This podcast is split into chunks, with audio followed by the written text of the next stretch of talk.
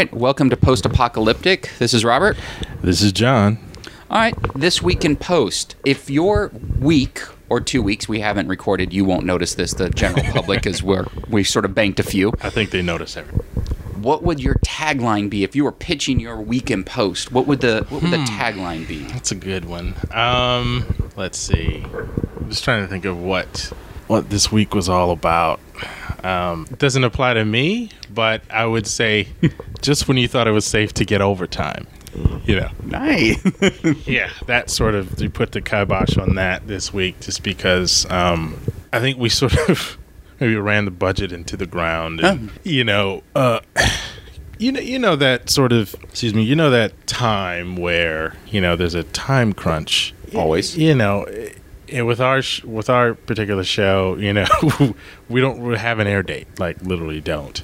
So time crunch is like relative, but you know, obviously they want to get you off the books as as soon as possible. right. Um, so you know, when in the beginning of a show, it's always you know no overtime, no overtime. There's no reason to have overtime, which there is yeah, without air dates, there's Yeah. n- really no reason to Right. have overtime. exactly. You know, they wanted to get us off, off the books and get the, the show delivered. And so we just said, look, you're going to have, if that happens, this is what it's going to take. You know, if you want the thing at a certain point, at a certain day, it's going to take a lot of man hours and some overtime. And, you know, all of a sudden they're like, okay, sure, whatever it takes. You know, then the network speaks like the hmm. people, the higher ups. And then there comes a time when they see the budget and go, well, I don't know if whatever it takes really applies now. Yeah, now that we've crunched a few numbers, this whatever it takes does not seem to apply Yeah, right now. exactly. Whatever it takes within your 12 hour day, your five days a week. exactly. So which is which is good. Well, I guess I, I, I have to kind of work a little bit this weekend, but which is good for your life in that you won't, you know, be at work for, you know, tw- uh, more than twelve hours. At the same time, there's still all that work that needs to be done. So Right, you know, and there's still a schedule that you're trying to hit. So it's just like it doesn't magically happen where you go, oh well, you know, just cut it off at twelve hours, but still keep the schedule. It's like, well, no, well, yeah, and the- that do whatever it takes is it always they always allude that there's that magic button that oh you need it now? Well then we're gonna hit the button and be done tomorrow. It, we're no you're never done. Right. it's just that i think they think whatever it takes and then their mind well you'll probably what need two solid days? Well yeah two solid days to move that one thing and Right. then i need seven more of those. Because that that one thing that you need to to do it takes you know seven approvals from people who are here there and everywhere. And you know it, it's it's something where you know a vendor like a vfx person may uh, put out a version and that goes back. And then the ep doesn't like that. And then it goes to budget you know to where it's you know he wants something else or wants something different or wants something more which costs more money and then you got to go back to the studio to see if they want to do it and then there's that back and forth. There's so many things happening so many moving parts uh, in post you know to where you have to deliver the show you know that show that you see on television. I mean it took a lot of wrangling a lot of people a lot of uh, coordination to do. And you know i don't think that you know people who deal with just bottom lines all the time realize that. I think that they do realize it to a certain extent, but you know, if you go into one of their offices, they're probably like, "Why is it taking so long? Why does it take two days to do this? Why does it take this?" i saw a cut and it looked mostly Yeah, done right? well yeah it is mostly done editing Yeah, exactly. and then you and I take it, and then we have to like put it all together, get clearances, you know, make sure that we schedule um, time at our post house, you know, and you schedule whatever time you schedule. It's all going to fall apart because you know there's there's no there's no hard out, you know, in in art really. I mean, you can't right you can't like say, well, we're gonna have you know the best show by this date. I mean, you work towards that, but sometimes, especially if you're airing, it's we'll have the best show that we have at this particular time. We just can't work anymore. We don't have the time. We just have to. and move on. two sometimes that's the best way to do it because if, for example, like my show, which will be 2030, I think we mentioned before is the new time. Yeah. We'll deliver the best we can. Could it be better? Well, anything can be better, but it's also that's what we shot. And is having more time make it better? Not necessarily. I think it would hinder. As you're coming into now, is your show any better that you've had all this time? It's like it's probably making things worse. Time is as much of an enemy as it is a blessing. It's like, oh, we don't have air dates. Great. I won't be working a million hours. But then it's also great. No one will make a decision. Right. And and if people don't need to make a decision right away, they won't. You know, it's it's um, the only way people make decisions in this business is if they have to move on to something else, be it an air date or they have other projects or there's something you know pressing that uh, demands that they make a decision right away. But if you have you know two months to make a decision, you know immediately you'll go, well, I mean, in two months I could come up with something amazing or something could hit me, something might be better Something magical. why would I make that decision now? And so there's this fight, this sort of pushback between, you know, editorial, production, and the network or studio. And obviously, the studio's looking out for, you know, they want the best show they can get, but for uh, That's as little whatever the Yeah. set amount is. yeah, exactly. Bargain basement prices, you know? it's just it's business and and and I understand that. Um, but at the same time, you know, there's a lot like you said there's a lot that goes into uh, turning over a cut or doing this or doing that. You don't give notes and then right away say, "Oh, can we have this uh what, 6 o'clock?" It's like y- y- no. Yeah. Yeah, well, you gave me notes at three. Yeah. It's an hour show. You're not getting anything tonight.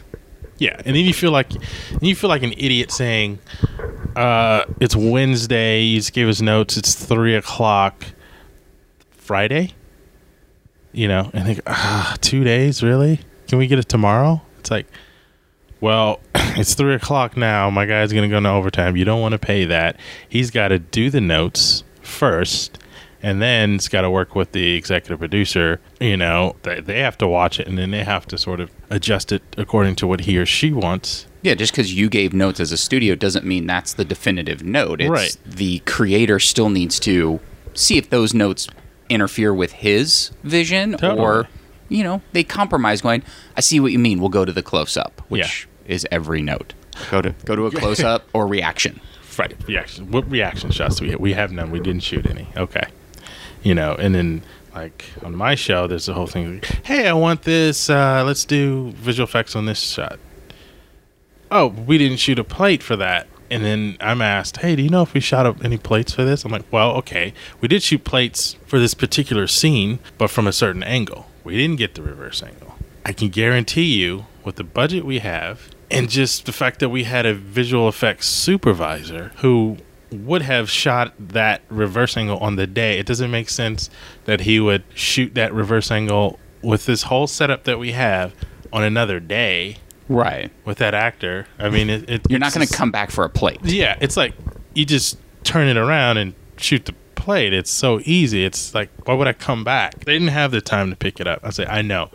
Don't know the footage frame to frame, but I can guarantee you, knowing what I know about production, that that did not happen. Right. Um, and if you want to do it, it's going to involve like replacing heads. It's going to involve some involve something that's ultimately going to look really artificial. And if you want it to look really good, we don't have the time for that, and we don't have the budget for that. You know, I mean, if you want something to look good, it can, but it's going to take probably months and a lot of cash, and we don't have either. right. So um, that's not happening. But But I always like when you get not the blame, but it's like they'll ask you, "Oh, we didn't get a reverse. Why not?" Well, I sit in an office, not on set. I'm gonna have to ask the director and the people scheduling that day. I I don't know why they didn't get it. Yeah. Yeah, it's one of those things where like on that instance at least you know that hey, I didn't shoot it. So, Yeah. you know, yeah, they can come at me all they want but like, hey, if it goes down to the director and ultimately it goes to the uh, creator. It goes to the showrunner because they should be the way it works is in television, the directors basically, and I've heard this from directors uh, personally, is that the director is a hired hand. Right. You know, the uh, overall creative uh, control vision is is driven by the showrunner. Basically, they're the boss of the, it's from them top down and creatively. And anything that happens, especially you know with directing, has to be signed off by the showrunner because ultimately they're responsible for it. You know, it goes through different cuts. First, the editor gets it, then the director, then the producer, which is the showrunner or producers or other producers, proxies, and then it goes to the studio and then the network. But ultimately, even after it goes to the network and studio, the showrunner is the last person to touch it and bless it, so to speak. Yeah, I mean the director for the most before my half hour shows, which is different than your specials, like two days. That's it. The director has his two days after shooting. So, and most directors we have worked with kind of get it. Like uh, we have one right now who's just giving notes. It's Yeah. like I'm not going to come in, here are my notes, do my pass. Let me know when the wrap party is. Mm-hmm. Right. I mean, that's basically the extent of the director. And I even heard like someone say it might even been a director. It's if I don't show up, they'll still shoot the show that day. Like if I like got Wow. sick or like, oh my god, I was in a fender bender, I won't make it. All right, well, we're gonna move on. You're like, because the creator's there or something. Someone will be there to get whatever that day is. No one's gonna shut down unless it's a feature, which is completely different rule. The director has a lot more say on a feature. But if on a TV show one day the director doesn't show up, we'll still we'll still make our day. Mm-hmm. He just won't be there. That's a good point. I mean, don't think about it like that. I mean, I know that there's like DGA rules or whatever. and, and he and the director is very important. It's not discounting the director from TV at all, but if he can't make it, yes, you could do an insurance day or something. But if you're on a time crunch on a TV show, someone and the director would even understand. Look, just have the DP and the creator sort of co-direct through it. You know, Yeah. all the thing, everything's already set up. They already know what they're doing that day. right. They just need you to talk. Yeah, and and it's just you know every director tries. They do try to put their uh, stamp on it. I mean, don't really want to go in there and just you know be like a cog, but you know every invariably if you shoot the crane shot, if you shoot the intricate, um, especially with half hours, if you shoot these intricate shots, ultimately that's going to get cut. Yeah. You know, for time. You know, you're always trying to get to cut Any time. pan over Yeah. or slow dolly in, Right. that's the first thing we cut. Exactly. It- It'll make it in the editor's cut because the editor knows the director wanted that shot. It'll go away. Yeah, I remember being on a show and the one of the uh, producers was like looking at the footage and, and or cut the edit the director's cut and said, "You know what? It's a beautiful shot. It's a beautiful. She shot this thing beautifully. We're just not going to use that. You know, we're just not going to go. We need our two minutes. Exactly. And that's the first to go. You know, and and for our purposes in television to get things to time, um, it's understandable, you know, and sometimes it may work against the. Speaking about comedy, it may work against the comedy to do you know these sort of intricate shots. Maybe that's not the the time to do it. I think that you could be very creative about it and it could work for the comedy to do certain shots like you know it could be the like the whip the overused whip pan and- Right. and things like that but if you're you're doing the dolly the crane down through the david fincher shot into you know some sort of you know um corridor it's like in in the comedy it just doesn't really it doesn't really make sense for us when we're just trying to cut you know seconds Yeah. out you know and you know ultimately that's gonna Yeah, think about how short 20 minutes and 30 seconds is for a TV show when in actuality you cut five seconds out for a card, uh, like a main title card, and I think on our show. So basically 11 seconds of logos and a card yeah is time that's not part of the show. So now you're 20 minutes, 20 seconds, or 19 seconds right is your show. What do you want to play? Do you want your 30 seconds of a dolly in, right or do you want a joke? You're always going to go to the joke. Absolutely. no, definitely. So, I mean, and and it's a little different for you know one hour or uh, Yeah, because you're setting a mood, Yeah. and a and a tone. So maybe those shots work on How to Get Away with Murder. I haven't watched the show, but I'm guessing. Yeah. like I mean, you might do a long corridor shot because you're trying to pace or do a suspense thing, you know, Right.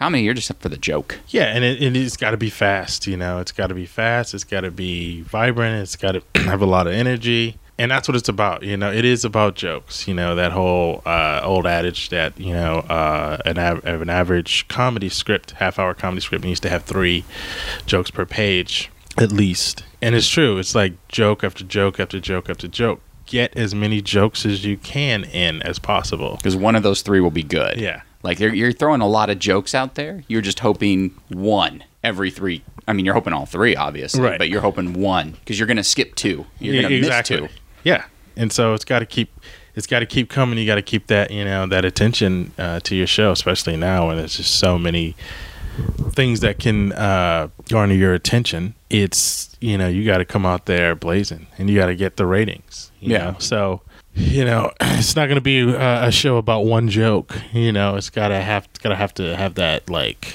uh, zip to it. So um, you know, and the direct the good directors know that. I think that the good directors, and I say the good directors, um, just the ones that know how to uh, shoot a show very quickly, very efficiently, but get the performances that they want to out of it, and something that will cut well um, very easily. Um, but also the ones that are, you can tell the seasoned ones because they go to the showrunners and they go, "Are you good? Are you good? Are you good?" Because they know, look, I'm doing what I'm doing. Ultimately, it's about what the showrunner wants. I'm actually thinking about my next show that I'm directing because when, when they give the notes, they're usually on some other show that they're prepping. Yeah, they're for another- prepping on that next show, and, it's they're like, hmm, yeah, they're like, I don't want to have him come in. Sure, whatever. I, I got paid. I know that the show's not going to resemble when it gets on the air. It's not going to resemble anything like what I, you know, put out there. I'm good with that. I just hope it's cohesive, and Yeah. if I got along with everyone on set, I'll come back for next season, or maybe later down the season. Exactly. I I think that um, you know, those those people know that like it's a job. No. You know, and you're not gonna. This is not your auteur endeavor. You know, this is not a, a uh, indie feature. This is a business, and they turn these things out one after one after one. Just make sure you shoot the footage that we can edit, and and, and go from there, and move on to your next show. And that's the thing. It's like we have both collectively worked with a lot of directors. And since we're talking positive, we'll actually name a name, or I'll name a name. The one who gets it the most that I've ever worked with, I've worked with a lot, and I think a lot of them get it. Ken Whittingham. Have you worked with Ken Whittingham? Ken, I was I was thinking of him actually when I, said that. Yeah. he's this great director. I um, worked with him on a show in the past, and he knows he knows his place. Like he even said, "I know my cut doesn't matter," but I mean, he knows what he's giving is good, but he knows that he'll give his notes, but ultimately, he's not going to waste two whole days. He's not, even though he gets his two days, he's not going to show up at eight and leave at eight p.m. Which I've been with those directors. They're like, "I want my two days." Ken is in and out, and you can use everything. Like mm-hmm. everything he gives you is almost an editor's dream. They're like, "Wow, you got everything." I can cover notes. It's like he got the reaction shot, he got the wide, he got everything, and will stay on time. His days won't push. If you're on a single camera by Friday, you're at you're at noon call. Mhm. We'll still have a 7 a.m. call on a Friday, based on a 7 a.m. call on a Monday. He'll get your day. He'll just Yeah. go in, shoot. He knows how to give a show, and I think that's. So, I mean, for TV, he gets it, and Yeah. I would love to actually see him what he would do with a feature, like his own feature or something. No, absolutely. I mean, he he's just a really good guy. yeah, he's you know. the best guy. he's like he's like the best. Um, I remember being being on a show that he did. This was I'll name that show, Living with Fran. It was a Fran Drescher show that probably nobody really remembers. We'd have to spend another 20 minutes describing who Fran Drescher Right, is. exactly. So we'll just go living with Fran. We got we got canceled, you know, into the show. It was one of those things where uh, at that time I was a post PA and I was driving, you know, somewhere, and I got the call. Well, uh, bad news, got canceled. Uh, Oh. But you know, we're gonna finish the four we shot. Don't worry, we're gonna finish those. Like, oh, great! I just turned down House and uh, Las Vegas for that. So, I literally did. Um, anyway, the t- I talked to the technical director. We were kind of uh, chummy uh, on that show, and when Ken finished his show, he said, "You know what?" He's like, and he volunteered this. He's like, "Ken is the best director I've worked with." He's like, he, like you said, like he shoots everything. He shoots the wides. Like he gets everything that we need.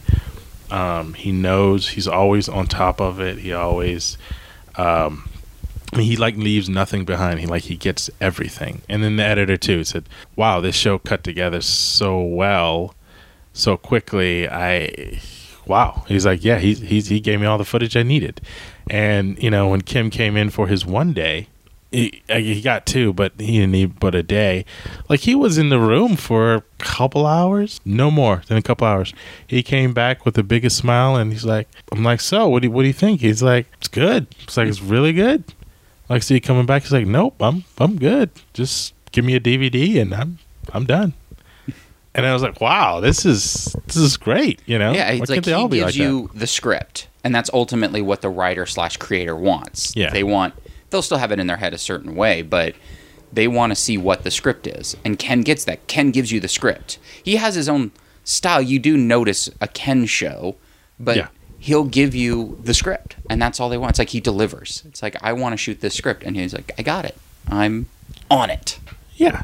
And he's been doing this so long that he knows wide, close up, over the shoulder, 50 50, cowboy, do this. But he, he gets it and he knows it. But ultimately, you know, anybody can do that. It's the performances. Yeah. You know, and when you watch the show, you know, he gets good performances out of people. I think it's like he's upbeat. He's a friendly guy. Mm-hmm. Yeah. And you're and a lot of times you're going onto a show that's already running.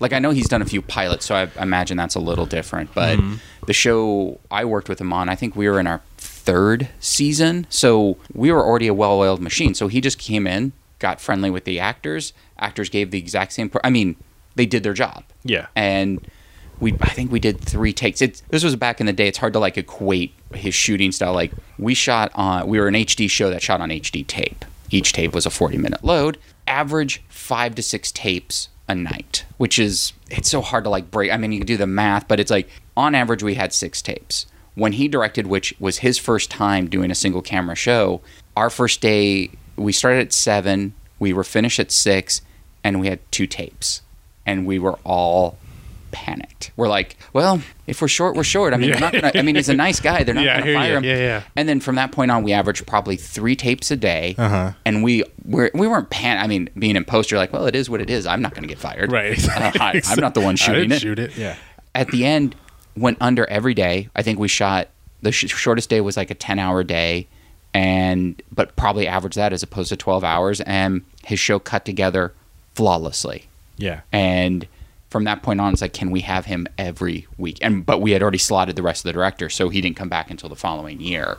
So, but I mean, it was like, is it dumb luck? Came back the next year, gave us the exact same thing. Yeah. So it's like, oh, okay, it wasn't even dumb luck. It wasn't like he was over prepared and, you know, with a like a X-Acto knife, just cut it in his head Right. as he was shooting. It was just worked out the best possible. Yeah, yeah. I remember. I'm continuing with the Ken, Ken Whittingham love fest here. um, but yeah, I, I remember. Uh, yeah, that too. That the footage was. It wasn't because I was in charge of getting all the the tapes. And, Yeah. You know, it just wasn't what it was. You know, uh, Asking around, hey, do you have any extras? Uh, I only have three in my hand. I should at least have six. Exactly. It's like, are you sure? Are you missing something? You're just like on the stage trying to look for the other tapes. It- It's not in the camera. Again. exactly. You know, so yeah, it was a big surprise when you know the editor was like, "I got everything I want." He's like, "This is simple." Like, you know, the editor was quick anyway, but he came out of his you know bay like early, like, "Wow, this is." I think he, I think he was may have been doing something or had some other commitments or something, and he came in maybe frantic to cut, you know, this show. And like he cut the whole thing like in a day. And he's like, Wow, this that was that was easy. He's like, It's Ken's great. Like he he, he gave me everything I wanted and um the show's show's good. Like I'm I'm actually ready to show him the thing right Yeah. now. I was like, I don't I, I'm gonna call him and just Yeah. give it to him. So of course Ken's like, Yeah, sure, give it to me. Give it to him, gave him some notes. Ken came in and it was good. I think Ken probably was like, I didn't really have to come in because, I mean, he did my notes and it was good. And when I say he gave notes, he gave like three notes or something. Yeah, it was. I actually really like this other take. Yeah. Like he'll remember the three takes he did, Right. or you know what? Can we stay longer on this beat? I Yeah. mean, yeah, his notes were minimal. I, I last thing I worked with him was a show ago, and he came in at nine to do his notes because he was prepping on the lot for another show. So he decided to come over. Yeah. that was the only reason he came in. So it's like, hey, we're going to lunch, something like that. He was gone before the lunch got back. We were like a noon lunch type people, like they like the lunch at noon. Sure. Lunch came and I was like, "Where's Ken?" Oh, he already left. He said, "Put it in the fridge. Maybe he'll come back for it." Like he was got there at nine and lunch was there. At, like he enough time to order, but didn't even stay for lunch. Yeah. because sometimes they'll do that. They'll just stay, get their lunch, and Yeah, yeah, like yeah, he was like, "I'm done." Yeah. I, when's lunch gonna be here? About forty minutes. I'm done. Yeah. Like, oh my god, you're a genius. He's like, I'm not even going. to Yeah, I'm not gonna wait for lunch. You know, I I got lunch. I can get lunch anytime. But it's like, but you know, yeah, you're right. They do kind of hang out and and stay and then and then uh, leave if they're even if they're done. But if he's done, you know, I think he he probably does to a certain extent cut the show in his head enough and shoot it to where he knows that you know it's going to cut a certain way and, and so when he gives notes and when he sees a show you know and his notes are like you know two or three things which is probably like change this take or look for Yeah. another take um that it's it's no big deal you know that he can kind of come in you know make a couple of notes and then leave to the next one Yeah, it's kind of seeing you're seeing it a little differently in the bay if he comes in. You're gonna watch it Yeah. probably with the editor, so you're gonna see it like that's your second viewing. So Mm-hmm. you see it and you're like, oh yeah, and then they, and then sometimes the editor can explain. It's like, oh, I didn't use the take you wanted because if you look, it doesn't cut, it doesn't match cut or something. It's like, oh, okay. Yeah. He won't fight you on anything. you know, and that's the say- thing yeah No, yeah puts his foot down. Yeah, I think he knows it. Look, I got. The, I'm on to the next show, and I got to give my time to that, and you know, just keep just keep it moving because you know, and he gets his cut. But ultimately, you know, if you're talking about what's on air, that's going to be what you know. That's going to go through a lot of other versions before you know it gets on air, and it may not resemble what your vision was uh, completely, but you know, uh, whenever I see his name, you know, on the directed by, I, I you know, I strap in because I'm like, okay, this is Ken, and invariably, you know, he gets these sort of energetic performances. I would almost say too, like what you're going to see will be at a 95% Ken cut because the way he shoots, Yeah. is like yeah, there's a lot going to be changing because other people are going to have opinion. Maybe they'll pay something up, and you're going to actually see it with the music and everything. But he he'll give you the show. Like you'll watch that final one. That first time, like I said, we worked with him, his was 99%. The EP came in, and we added some flair stuff to a couple things, but that was that was about it Yeah, and I was like, wow, I can't believe I'm actually seeing like not the director's cut, but basically the director's cut as a final, and not enough change. It wasn't like I think his I think it might have been one of the things. His show was like 30 seconds over, so even that, like I think when his director cut was done, it was still 30 seconds over. So yeah, we took time out, but he could have done that had he had then given him the power. It's like no, get it to time. He would have probably almost chose that same 30 seconds our EP would have chosen. yeah. So, and yeah, now I, I remember him being a one show a month director because he was new at the time when I worked with him. He is a every week director now. Yes, it was the same with me. It was like I think he was just trying to get other shows. Now he was working on other shows, and he had other other other. Um, He's doing a lot of meetings and stuff. Like one of the times I think I had lunch with him and he was doing like a one a month, but he was doing a lot of like meeting showrunners. Like he was like on that. He started moving up on lists. It's like, oh, we should. This Ken guy's done these five shows now. We should maybe put him Yeah. in our rotation. yeah, now he's the you know the sought after guy. But um, yeah, back then I think he and what the reason why I was so surprised, pleasantly surprised on that show was I think the showrunner on that show who was mm, maybe the nicest showrunner I've ever Nice. and most considerate showrunner I've ever worked for. You know, uh, it's one of those things where he lives in my neighborhood. Mm-hmm. Well, when I say my neighborhood, he lives in the part of the neighborhood where they have these big Yeah. and so I was at the gas station one day and I saw him and, you know, I went up to him and, you know, engaged. And like I said, I was a post PA on that, engaged in conversation. I'm like, you know, sometimes you could be outside of the office and the person would be like, who are you? What? Yeah. You know, but it wasn't that. But anyway, I think he had worked with Ken before. I want to say it wasn't as a director; it was as something else, and like he sort of gave him a shot. Yeah, he uh, he started off. Um, he was an assistant director on Moesha, Yeah, so I think I think it may have been that. and that was like, and that's so different than an assistant director on a single uh, Moesha. If anyone do your research, look up Moesha. Yeah, look it Mo- up. Moesha was a show on UPN, and that was a multicam, as we Starring mentioned Brandy. Yeah. Uh, and that was a multicam. So an AD on that, you're just sort of a stage manager. I mean, Right. there is a stage manager, but you're basically right. more of a manager than on a single cam. You're setting up the days Right. on that. So that's kind of where he came from. Yeah, so I think he I think it may have been on Moesha. Okay. uh, where don't quote me, but I think it was like that. But I think he was an AD, Okay. and he wanted to give him because he, but he really liked Ken, you know, really sharp, really smart guy, and he gave him a shot. So the guy that he gave a shot turned out to be, you know, the best at you know setting up uh, shots, angles, getting all the uh, coverage that you know uh, everyone wanted, but also getting the performances um, uh, orchestrated to where you know it'll cut together very well. Um, and yeah, he was sort of even surgeon like on that show, in that like you, you could tell like he got it, like he knew what he was doing to the point of you know didn't overshoot, knew what he wanted to get, and when he got it, he moved on. Yeah. You know, Uh, And that was all it took. And now look at him now. yeah, no, absolutely, it was great. If anyone's curious, Moesha had 127 episodes. No way, I would have not said oh, Moesha. Moesha did a syndication. 96 to 2001. I would have never. 2001 really Like, that doesn't seem like that, would was- have. Uh, wow that was interesting well it's 2016 but i, I just thought 90s yeah, it would have. I would have guessed. I knew it was 96 is when it started. Yeah. Um, I don't ask why I know that. Uh, but it was like their highest upn's highest rated show at a 2.2. I, I believe that was their highest. rate. 2.2 but but 2.2 today on like the cw that's like You get a two. se-. You get a two season pickup Yeah, if you're doing a two point two. exactly. But that was also in '96. That was the years um, Friends were pulling in like a 19 to 22. yeah So that two looked pretty small, but you were also on UPN. Right, So exactly. You, you balanced it out, and you got a yeah. That got you more epi- more seasons on yeah. the UPN. and, and upn look look that up too if you don't know what that is yeah, UPN. Yeah, you'll have to. Yeah. you have to jump back. This is a um, do your own Google research. exactly, Uh, exactly. we, we've thrown out a lot of random things. Although Moesha, almost with 127 episodes, feels like it should be more in the lexicon. I know, right? Moesha, Um, 27.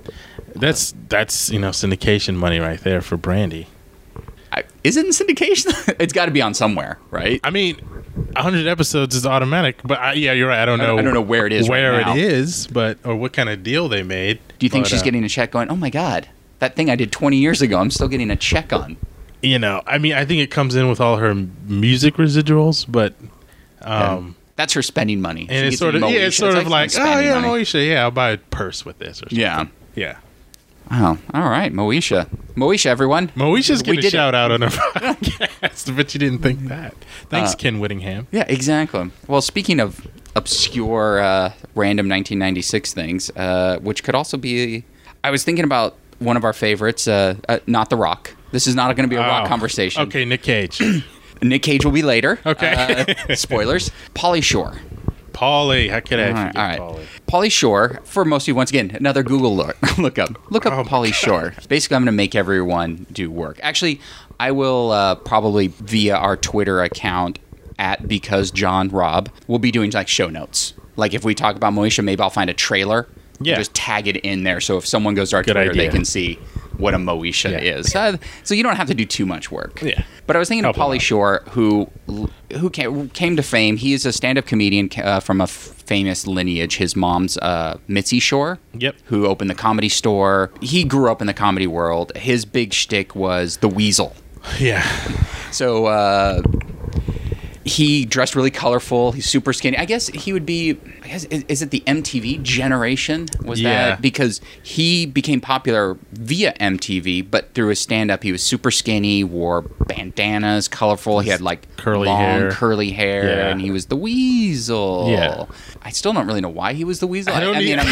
I'm I don't. I don't know how to get it. Munching on something. Uh, uh, harshing on your mellows and Yeah. stuff. Uh, serious grindage or something. serious some grindage. Yeah. Uh, yeah, everything was a um, uh, uh, extended of the words. If it was, it was like nature. Yeah. like everything was that pause on certain words, not everything. Not everything. He, he was very uh, surgical in his. Uh, using that word again. His- um, Comedy. yeah. Uh, so he, I think, rose to fame in the uh, late '80s via MTV, but then became an actor. Quote air quote actor in '92, like with his big film, which was Encino Man. So it's not even so much the credit. I mean, we could do another hour on how awesome Pauly Shore is. totally. Um, and the end of his career, oddly enough, came in '96, which I think I was just looking him up. So it was just sort of like Wow, this- the year Moesha started. So I'm sure there's a way to cross those uh, two sure. two uh, bridges. It's mostly for someone like Pauly Shore, who was never not called talented. He had his own shtick. Could we not? Uh, well, us personally, yes, we could. Is there a way for Pauly Shore to get back on top? Like Encino Man, Jury Duty, in the Army, all these made money. Son-in-law, Yeah. Class Act, all these made. Well, Class Act, it was you know cameo, but uh, we'll have to go into Kid and Play movies another time. yeah. But um, oh man, that's another show. Kid and Play movies were the best. I think we should. Okay, no, we'll go back. Nineties. 90s. So Pauly Shore can I always just think of it like with Corey Feldman being in the news again. You have these career actors that had a had like this run, then they just sort of go away. But they don't really go away. Like Pauly Shore still like I said, I follow him on Snapchat. He still does comedy. He I mean if you go to IMDb, he's does nothing but work, but he's not, you know, he was in a Hawaii Five O. He was in Workaholics. He was comedy Bang Bang. So it's like he still stays in the comedy world, but is there a way to bring him back? You think of uh, who was the actor in um, Bad News Bears, uh, Jackie Earle Haley. Uh huh. So, not comparing the two by any means. So let's just get that straight. So, Jackie Earle Haley was in Bad News Bear. Fucking Google it. Um, yeah. Exactly. had one or two movies and then just sort of fell out because that was the child actors in 70s 80s were so different than late 70s or whatever but came back with um, what was the movie uh, not uh, where he was nominated for Was it in the bedroom or something like it was that? a children it was something it was like he actually played like a sexual predator Right, or something right. like a I'll Google it have to Google. We'll have Yeah, to Google that. Uh, I'll put the trailer up later. So he came back, got Oscar nom, and then all of a sudden he went into like he did. Uh, he played Rorschach in um, Watchmen. Then he was in the RoboCop movie. Like he has now another career. Yeah. But as an adult and not starring roles, but I mean he's. I mean, although Rorschach, Rorschach in Watchmen was a big role. Would it take something like? Would he have to come back as play a sexual predator, or like, do, does he his comeback? Can it be a comedy, or would it have to be a drama? Um, well, he definitely can't come back like he was because he was, you know, in the whole like younger sort of the uh, that sort of watershed uh, moment of the MTV VJ, uh, you know, uber popular uh, persona that he put out there that he sort of um, helped create. Today, you know, Pauly Shore, because he's, you know, now it's like stunt casting when you in the shows that you mentioned, it's like, oh yeah, let's get Pauly Shore into this. Wouldn't it be cool if we just inserted him into this? But for him to be like, like he said, uh, Jackie um, Earle Haley. Earle Haley, it's like I want to say Jackie Lee something. I don't know. Yeah, it, it's just it, his name is not. It doesn't roll like you have to. I when I'm saying it, I'm Yeah. really thinking Yeah. through it, so I know I'm I'm somewhat Jackie hopefully Earl not. Haley, and then uh, Jackie Earle Haley with that name, you know, you, you know Like, he, he, was should in, have kept acting. Right. He was in some seedy agent's office. Eh, Jackie Haley, you got to change your name, kid. It's Yeah. never going to work. Um, Look, I can't even get it right. Right. It's like I can't get this name to flow right. exactly. I think uh, if if he could do a drama, I mean, I don't know if Pauly could like do a drama to where I mean he he's got to be so good that we got to take off you and me the people who actually know who he he is and he was you got to sort of divorce yourself from that idea of who he is or who he was and just completely dive into you know the film and buy into what he's doing. Now, if I see him, you know, on a in a drama now, I'm thinking, you know, you know, harsh and mellow, and Yeah. doing it. but it, it, you know, it, it could be done. I just don't know if he has that. And as far as comedy, I don't know. I think it's sort of like Sherman Hemsley. You know, it's like. Can, can he be good pull. can he be like I know just just these sort of people like you talk about so you talk about the black sitcoms that were on uh UPN Moesha. Moesha being one of them like Moesha all of these people use Sherman Hemsley in some capacity Yes. where they're like oh let's put him in this and let's make it a play on George Jefferson And he actually Yeah. ended up having a show on UPN, Sherman Hemsley. I'm, I'm gonna, I know because I worked for UPN on a show that will go un- unnamed right now Yeah. until I won't feel like I really want to uh, talk Exactly. about it. Uh, or- but go ahead. Yeah, Sherman. Yeah, he was used stunt cast. Really, it was just Yeah. sort of oh my god. Where it was basically the showrunners then hiring Sherman Hemsley would be if we had a show hiring Pauly Shore because we remember him at a certain time. Like those showrunners that were on Moesha were young at that time, you know. Yeah. So they say they were, say the showrunner on Moesha was 34 or something like. Well, we'll just randomly say 35. Well, she remembers, or he remembers. I didn't have look. Maybe growing up with uh, the Jeffersons, or even seeing, and like not even growing up per se at the original, maybe in repeats the way we saw, even where we saw it, and with like Three's Company and Family Ties. It was sort of during when we were growing up, but we remember them a little more in syndication and repeats. So if we had a show, which we will, like we would cast someone like Pauly Shore because that's Yeah. someone we. It's like, oh my god, we should bring Pauly Shore, and it's almost like you want to meet that person. So when you're bringing in Sherman Hemsley, it's like. I want to meet Sherman. Let's bring him in on mm-hmm. our show. So it's like gives you the chance. totally it's totally what it is Like the reason why I'm sure Jackie Earle Haley was. Ca- I mean, he was great in that movie that we that goes Yeah. unnamed right now. yeah no totally But I don't know if that person that I don't know if he was cast based on. I love that Bad News Bears. Let's get him as the r- kid rapist or whatever. uh, Amen was a show Sherman did from. NBC Oh yeah, that was 86 to 91. Yeah, I remember that one. I actually, you know, watched that one. And, and it's funny because that was on Saturday nights. Okay. I was, I think I was too young to be able to go out on Saturday nights, but I was, uh, I was watching TV on Saturday nights. I think at that time Golden Girls was on as as well on Saturday night. Now you can't find anybody uh, watching TV on Saturday night. Yeah, that. I mean, maybe. Yeah, like the, the only way you're doing that is if you're home. If you're old like I am and married, we might be home Saturday night watching. You Right. know, we're watching a Netflix show. We're watching like Luke Cage, or maybe we're catching Yeah. up on a Penny Dreadful via Netflix. Like, Right. We're not home Saturday because something's on at eight. Right. We're or we're coming home from being out.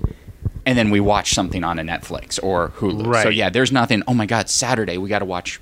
I can't even make. I have no idea. I have no idea what shows are on Saturday. Yeah, I, I don't I- either. and the and the reason why the Golden Girls got canceled, uh, the ratings were really good, but the reason why uh, it got canceled because the demographic though was too old, and uh, you know, obviously it's all about that 18 to 49 to 35 or whatever they you know deem uh, is the uh, prime demographic uh, that day. But you know, people who consumers that you know can minds can be changed and swayed. Um, they want those people to uh, be able to watch the show.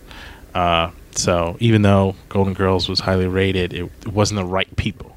Well, and they also ran. They did a run. Like Yeah. I, I want to say, I'll look it up, but I want to say it was a, a. I would say it was over hundred episodes, and then Oh yeah, you had a couple spin-offs, and then it was just sort of, we're done.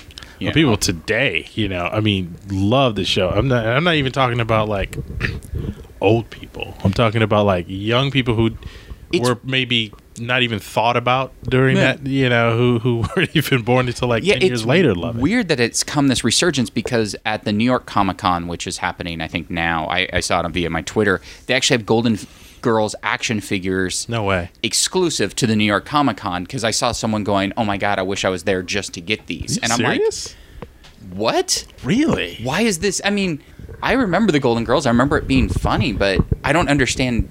The resurgence of Golden Girls is an odd resurgence. You know. Yeah, action figures.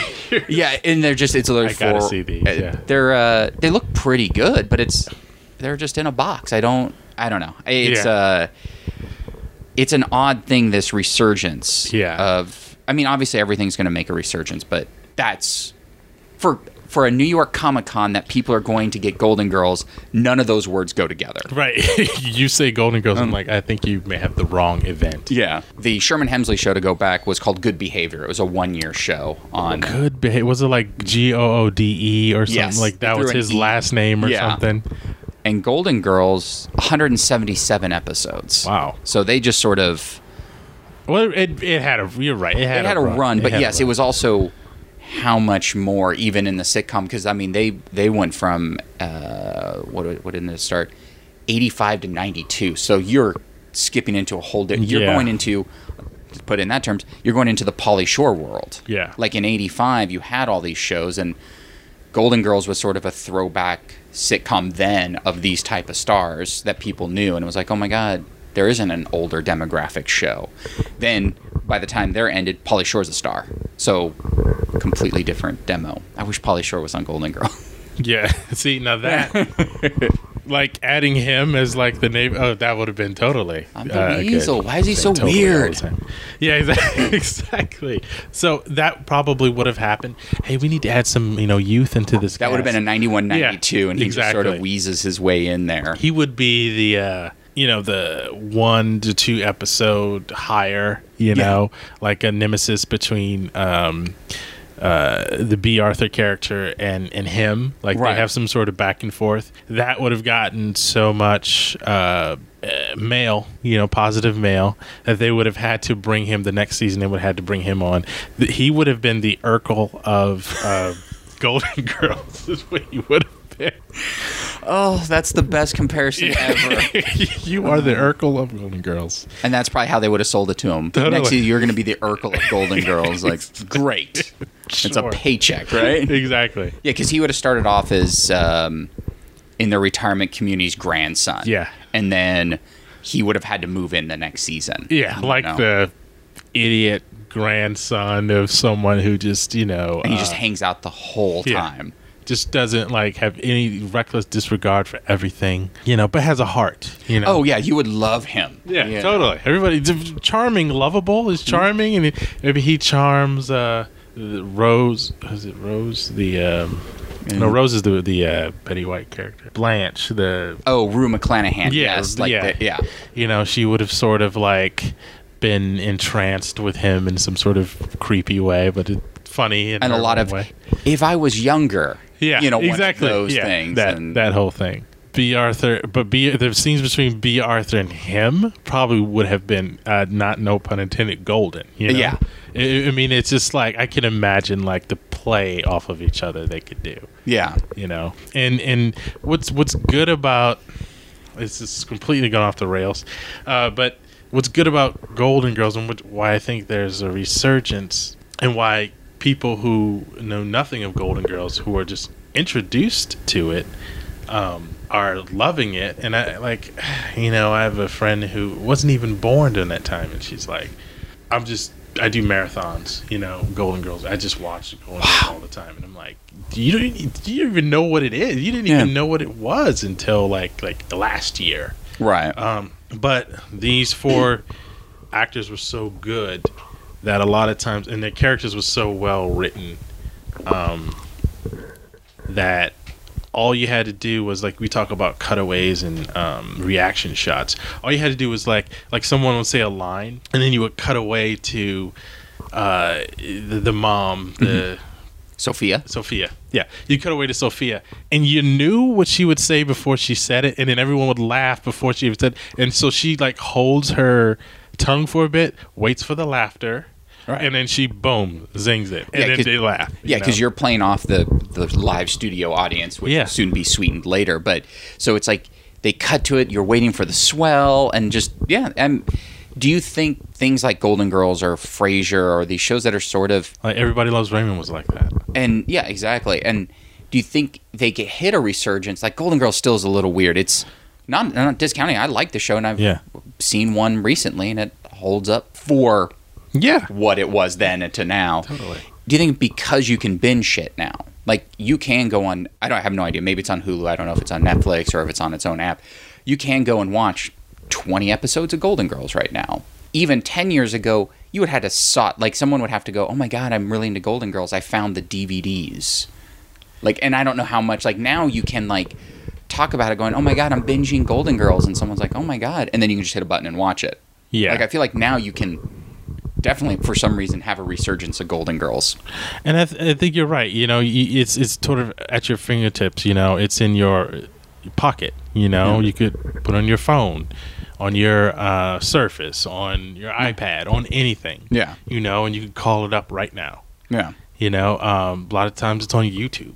Yeah. You know, and it's just goes to show you what's good is good. You know, it's, Exactly. It's just, I mean, yeah. I mean, I was I don't know how old I was when Golden Girls was was around, but you know, here's four old ladies and had really nothing to do with my life at the time. Right. But, but I knew that it was funny because the relationships and the characters were so well drawn that um you know, I felt like I was there in their house and you know, we were sort of taking a glimpse into you know what happened and we knew that you know, there were certain archetypes that were in the house. There was the the slutty old uh you know, woman in, in the Rue McClanahan. There Mhm. was this the um The idiot. there was the idiot and, and Betty White who I've worked with who was amazing. Um and uh name drop. And Yeah.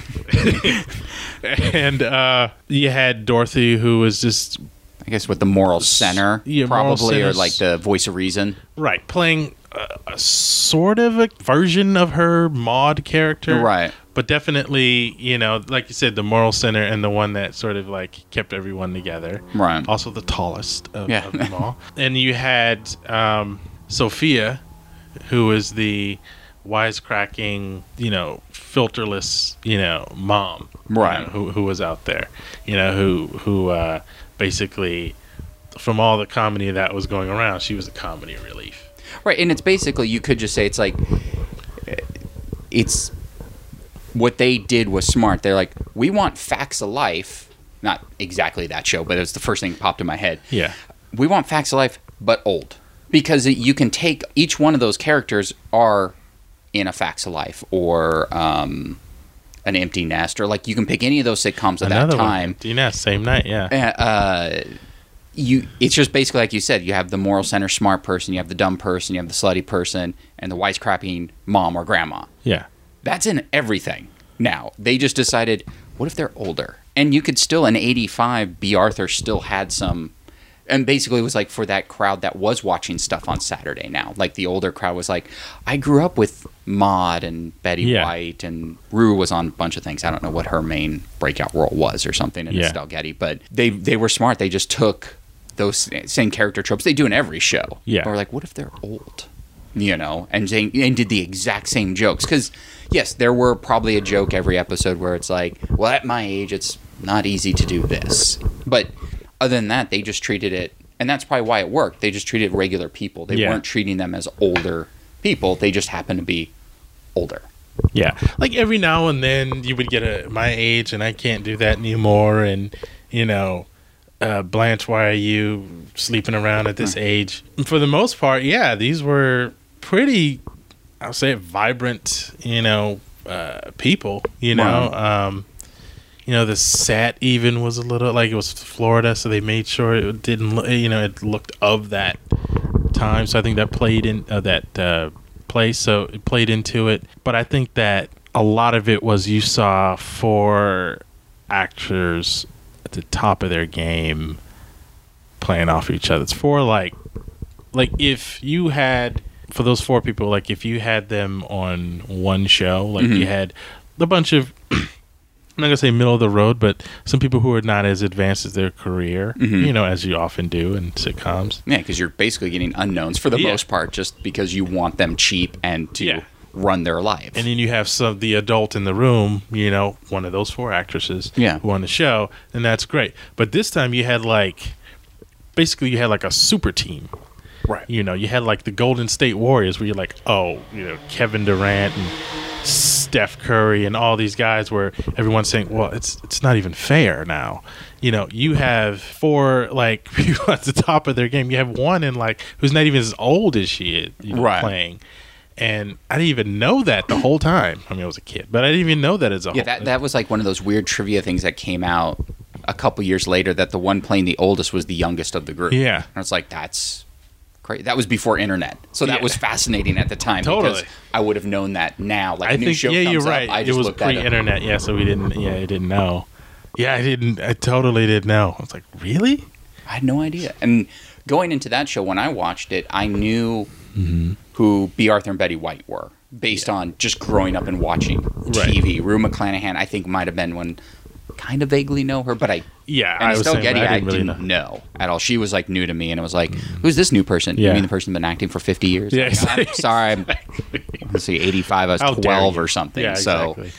Uh, but it's weird. I guess other than I was trying to think of like there's I don't know if you could could you do a sitcom like Golden? Could you just do Golden Girls now? Like if you're doing recognition, name recognition, say Golden Girls. Like we're doing Golden Girl. I mean, Like if we're making recasting- and recasting it now, like I think you just have to be smarter because like there's shows like Grace and Frankie, which is an older demographic, Yeah. and it's also Netflix. They don't care about hitting that 18 to 49 or 45 number. you Yeah. know? it's like hey, we're show. I mean, once again, Grace and Frankie, I guess, is the Golden Girls of now. You have two Right. people that were huge and still name recognition. Like I Mm-hmm. mean, Jane Fonda and Lily Tomlin are.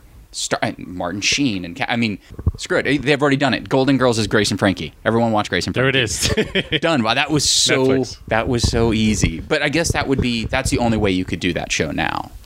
yeah, I think that. I mean, even on CBS, which is the sitcom hub. yeah, and skews older. Um, I think that yeah, that's the only way they would make that show if it was like you know Martin Sheen, Jane Fonda, Lily Tom, you know Sam Waterston. I mean, you just have to have.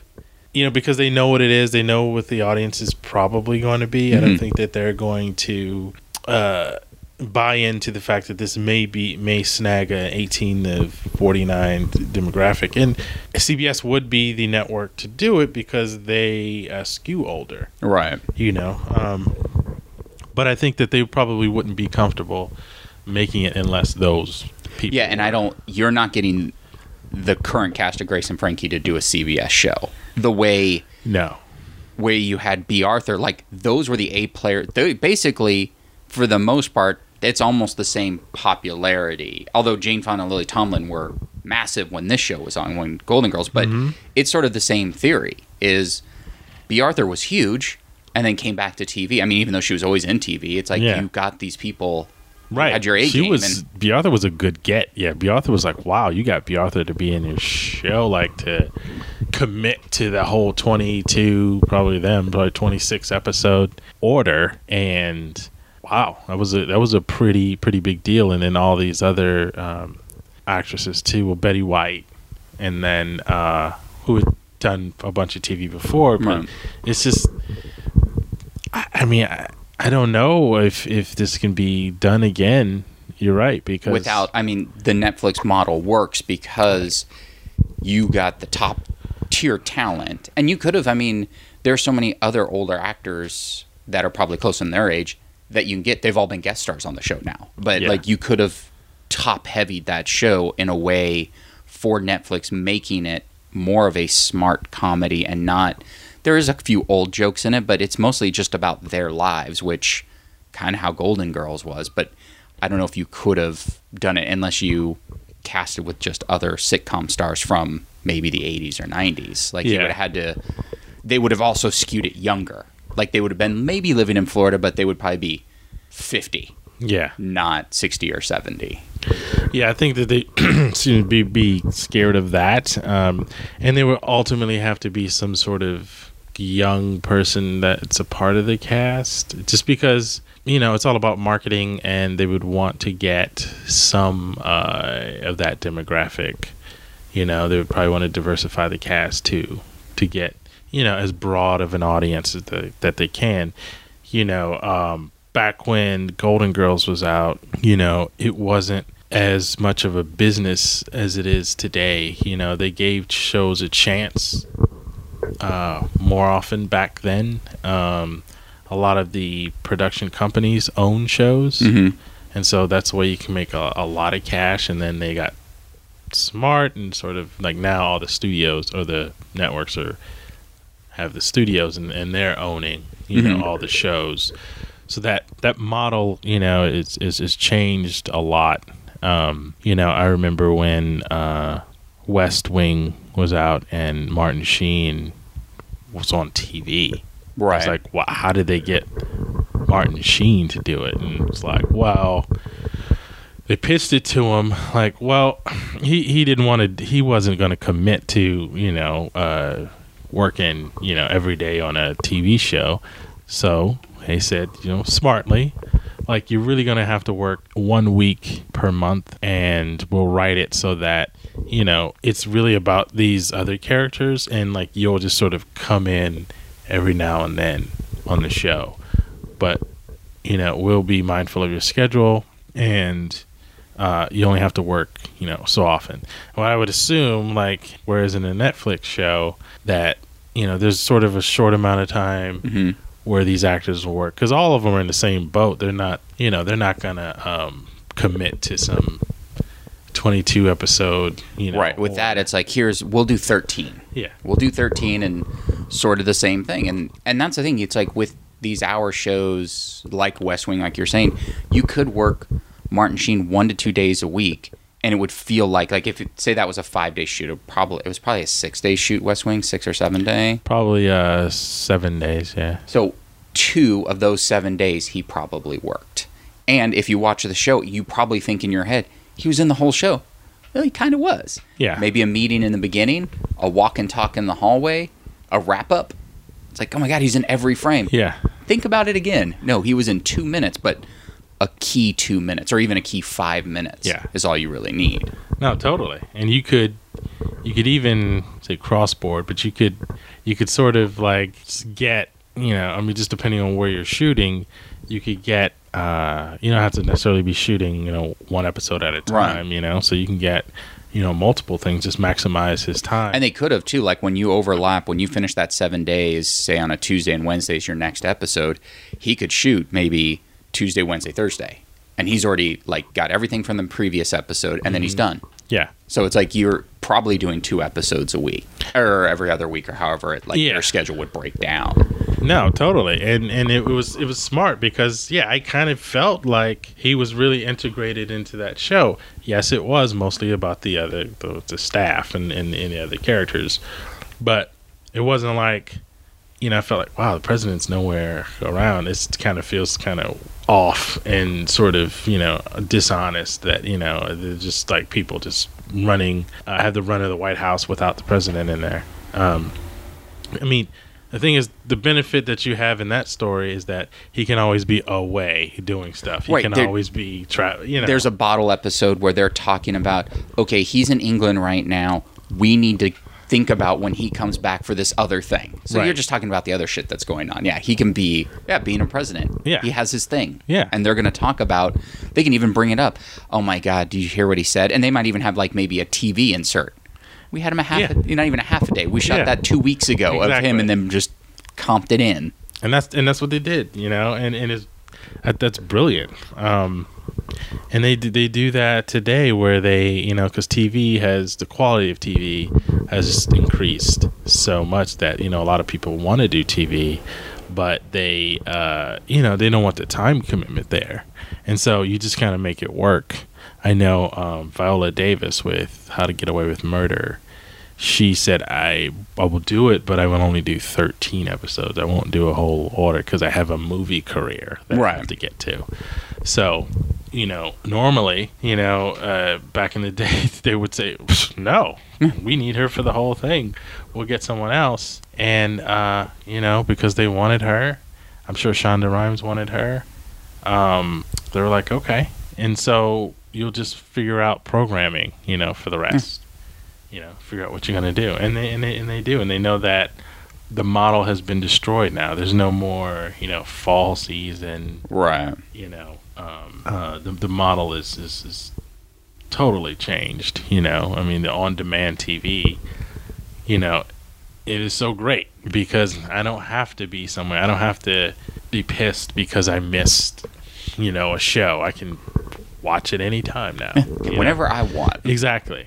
And you know, it's great. You know, you can binge it. You know, you could miss a whole season and just finish the season up in like a, a couple of days. You know, it's it's um And see if you even like it. yeah. You can sit there. It's like I've heard okay things. You get three in, I'm good. Yeah. Yeah. Totally.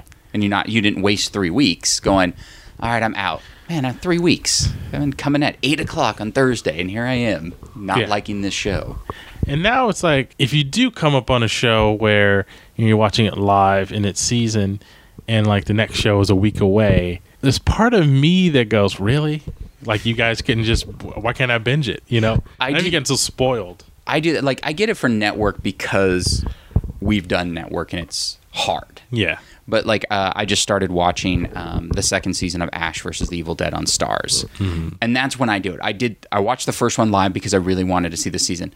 I probably won't watch it again for three weeks until I can watch at least two because it's Yeah. a half hour. It's like I want to power through and not power through like I just want to watch them because I think the show is great. Yeah. But I'm also like, really Starz? Yeah. Like with any with the HBO things, you could just put them on. Right. You could just put them all on. Like network, I get you would have to start so much earlier to get your 22 bingeable. You know, like right now, I think they're starting to shoot The Punisher for Netflix, and it doesn't premiere until like next fall. But I'm okay with that because I'll be able to watch all 13 of them. Uh, but yeah, with Ash vs. Evil Dead, it's like I'm with you. It's like, oh my god, I saw it. Why can't I watch the next one? Yeah, and I remember that uh, the night of when that when that came out. Oh yeah, yeah. Um, it was one of those things where I was, it was my only relationship with that show before I watched it was billboards. I was like the night of. I was like the night of. That's just just the title was like kind of weird. Right. I was like, I didn't even know it was an HBO show. I was like, what is this thing? And then I think I heard somebody talk about it and said that it was good. And I was at that point looking for something to watch Mhm. that you know people recommended. I don't. I don't want to waste my time watching something Right. and so I it felt like I'd seen the billboard so long that it had to be available. It, like it The- got ingrained in your Yeah. head. It's like I have to oh, see this. Yeah. And it's like by now, like I'm sure all of the episodes are online because that's Yeah. what I wanted to do. I just wanted to binge through it if I liked it. And I go to the you know HBO and I watch the first one and I look at the you know the queue and I'm like, wait, is that this is the only one? Like, Right. Why isn't every one up? The billboard's been on for like months.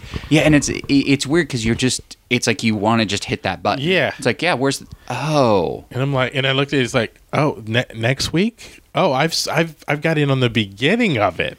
It. Oh. I wish I like got it on like episode seven or something. Right. Okay, well, I can watch these and wait a week. But now I like have to every week watch it, you know, and you know, be like, you know, Friday after work, like, okay, like this Sunday I'm gonna watch the show again and we can talk about it which you know it's part of the television i like you know you can Yeah. talk about it with people and um get opinions and stuff like that it, i was kind of like annoyed that i couldn't watch every one of them not that they were done because i know that in cable it's not necessarily the case but i know on the show i did for hbo everything was done well before it aired so they could have put up you know uh all of them at once right uh, and so I was like, why didn't they just do that? Why can't they break down? Like, you know, at a certain point, it's pro the model's probably going to break down to where they're going to have to put everything up at once so I, because that's what Netflix is doing. and it's like I get it. It's like if you're CBS, you can't. That's your model. Like Right. that's your advertising dollar. But if I'm going to HBO, like say I'm paying for HBO, I just want to watch the show. It's like just put it up. Yeah, Like what do you losing? People are still going to be watching Right. HBO. It's like I'm still going to watch it. I just might not watch it all in one night. It's weird. We're like spoiled and now used to it. yeah, It's like I just want to watch. Why can't I watch the night of? We have to wait next week. I won't remember. Hit Yeah. record. I'm not going to do that.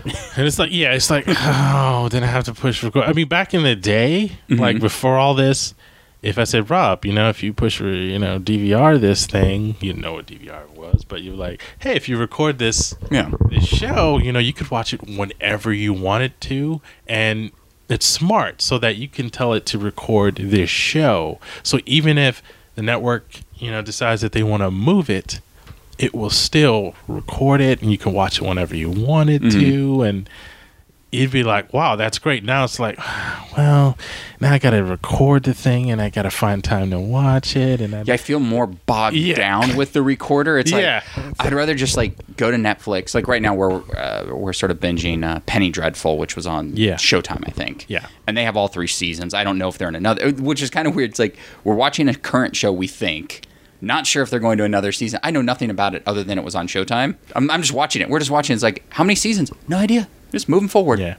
Do you want to know? Is it third the last one? Yeah. Or oh, okay, that's fine. I mean, we're in the we're halfway through second season. Okay. And I'm Yeah. fine. If it's done in third, great. Yeah. You know what it is? It means I can move on to another Yeah, goddamn yeah show. exactly. exactly. Like I only knew like we started because we had heard good things. It would be almost like if someone's like, "You start watching House," bringing up some old movie Yeah, for yeah. John over here. Uh, I'll start watching House. Oh, they did like eight. No, not gonna do it. I can't go back for some things. Like for like, Yeah. I'll do it like on some like with Penny Dreadful, knowing I thought they were at the time there were only two up on Netflix. I was like, all right, if they do three, we'll keep up if we like it. Yeah. But anytime someone goes, it's like, oh, why don't you invest in Lost? No, I'm good. They, they did too much of a run now. I feel like I've already Yeah. missed that boat. Right. Uh, especially for an hour. Like, For an hour long, it's hard. Although I do tell, uh, proselytize for The Wire. I, I tell everybody to go. I know. that. I haven't watched The Wire Um, yet. it is the greatest thing. I mean, I, I come to a lot of stuff reluctantly. Like I definitely came to the the Wire, Mhm. and I, I promise this won't be an hour long. but this is where everyone at the end will watch The Wire. exactly. I, I I came to it reluctantly because a it was a cop show, which I I'm not big on, and then it was took place in Maryland, which I'm from, and I was like, Maryland and a cop show. Mhm. I'm like, no, I no thanks. So for years, I just I, I refused to, and you know, people come up to you, strangers will come to you. Oh, you got to watch The Wire. Like I'd be talking, like a friend of mine would be saying, "Oh, you got to watch The Wire," and then some some guy would be walking down, and he would turn and get into our conversation. Oh, yes, it's the greatest thing ever. You got to watch it. You got to watch it. I'm like, first of all, dude, I don't know who you are. Yeah, exactly. And this is a private conversation. exactly. and so finally, I was like, all right, I'll watch it, and and I was I was blown away just because it was probably the best writing I've ever ever seen on TV. There was also like I was working on a show actually, one hour, and some hot writers. This brother brother team they um they kept talking about it and they were like wow he's like one of them was like i think this is the best drama ever Oh. and then they all had like DVDs of like The Wire, and they were passing it around like crack. Yeah. Like ev- all of the, all is like, I got a wire. You got a wire. I need a wire. Did you? Do you have a wire? I have a wire. I have a wire. Do you have a wire? And I was like, wow, this is I need to watch this show. exactly. They're like tapping veins for the wire. Um, and I'm like, I, I'm sure if this is sure, you beat me into submission. Yeah. I will watch it. And so I did. And, you know, it means something different to me because I'm from there and some of the accents and some of the jargon that's on there is actually real. And me doing a lot of research, which I like to do, into the creator and how it was done and who was writing. I mean, it's just, I mean, I could. I could talk forever, but it's just it's it's it's amazing. You know, this is a very unconventional uh, writing staff of journalists and crime novelists. You know, um, that making a crime drama. You know, on TV, and it sort of plays like a novel. You know, Okay. and it's five seasons. Like there are certain things that you'll see in first season that may come back in the fourth season. And it's small, just small, just Right. small thing, but it does a great job of creating a world where you feel like I know where I am, I know the city, I know these characters, and it's sprawling. It's just a sprawling kind of Oh. thing, and so that's my whole thing on the wire. I could. I, ca- I could tell you it is 60 episodes and, And it's that's a the thing, I'm looking at a- it now, it's a 60. commitment. It's a commitment. You know? It is, but once again, I guess. I mean, you do one season at a time. They're what twelve episodes, so it's like, Yeah. all right, I could, I could slow burn into a. I, into I would a say I would say do one season at a time. And the good thing about the seasons is that they each have a theme to them. Okay. They're all like connected, but they each have a theme to him to them, and each uh, highlight a different part of that city. So Oh. it's like one contained season does give you a, a totally new perspective on that city Oh. with that character with those characters. Oh, that's some- interesting. And some new characters. And literally, there are about a hundred characters in the show, and I could like name all of them. That's how good, well drawn, like the the characters are. You know, it's not like well, can't really name them all, but it literally like I like went down the line. Mm. There's like on the HBO page, there was like a, a sort of photo array of all the characters, and it was about I can't it was like 85 of them. And still, I was like, but they forgot about this person, this person, this person, this person. Yeah, yeah, I binge watched it and I watched it over and over. But I think that anyone else who just like watched it once could really tell you who these who these people are. And I thought it did a good job of of, of that. Yeah, the only thing I know about The Wire is Omar's coming. That's That's a big part of it. that's all I know. That Anyone who talks, anytime I overhear that, I know it's from The Wire. Never seen that scene. Yeah. I don't know who actually says those words or if it's multiple people, Uh-huh. but I know people. Omar's coming. Yeah. And I'm like, well, that must be something really big because that's the only thing Yeah. people ever talk about is Omar coming. I mean, just Omar alone, I may or may, may, or- may or may not be doing a show with Omar Uh huh. uh, right now, but um, but he his character that character like you'll never see that character anywhere else. I mean, it's just I, I mean I'm not gonna say wha- uh, anything else about it, but yeah, that's another thing. Like there's so many other things, but that's a big one where you go if you say that Omar's coming, that's it. You're excited. You're actually going to leave the podcast, probably watch a Wire. You're going to go home and go, you know, I, might, I, I might, I might. Um, it's funny because like David Simon, the creator of The Wire, came to USC, Mhm. and um, he came to to do a talk, and this was the time where the fifth season was coming out, Okay. and I hadn't watched a frame. And so he was coming with the, I think they did 10 episodes that year. So he was coming with the ninth episode Okay. you know, in the theater, and he was going to screen it. And I had that little dilemma, like, okay, I haven't seen any of this show. Right. This is like every sort of show. There's some sort of bombshell. There's some sort of thing that like ripples down the line. So a lot probably has happened up to that point, Mhm. and so I'm gonna know. It's gonna be a complete spoiler. But I said, when is the next time I'm gonna go and meet Right. David Simon and hear him? And at talk? that point, it wasn't like you were just watching one and going, I don't want the whole series. Yeah. So at that point, you're like, I'm never watching this. yeah, Or I may or may not ever get around to it. How am I going to do it? Go buy DVDs? Not like I can hit a button and watch this. exactly. At that point. So I went, obviously, Uh-huh. but the the sort of um, the email that they sent out Mhm. advertising this event, you know, it was like, "Hey, we're gonna have David Simon. He's coming to Norris Theater." Blah blah blah. And at the end of the email, uh, after his the guy's signature, he says, "Omar coming." Oh. and I'm like, I know he's a fan, and, Yeah. and every everyone who is a fan would know what that meant. Wow. Um, so when you said that, you know, that made me think of that. Um, what a great episode that was um, Of Omar coming.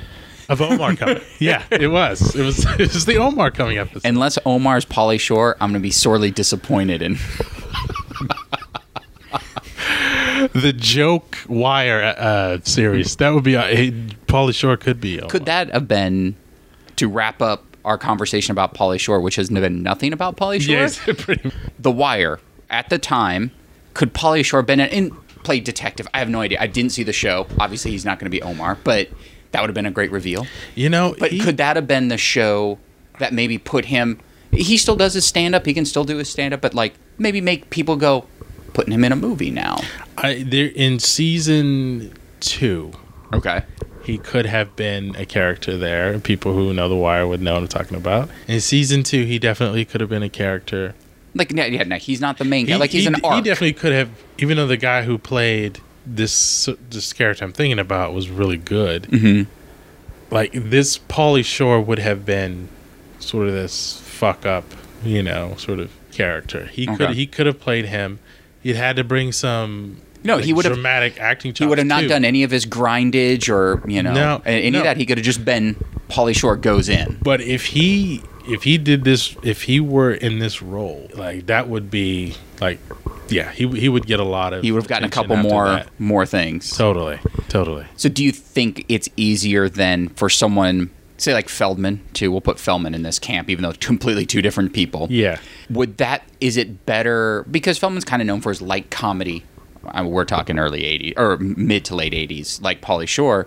Is it easier for them to be then recognized again in a drama than say a comedy movie, even if it was a Judd Apatow movie? Because if Pauly Shore's in Judd Apatow or whatever, say a new Judd Apatow movie.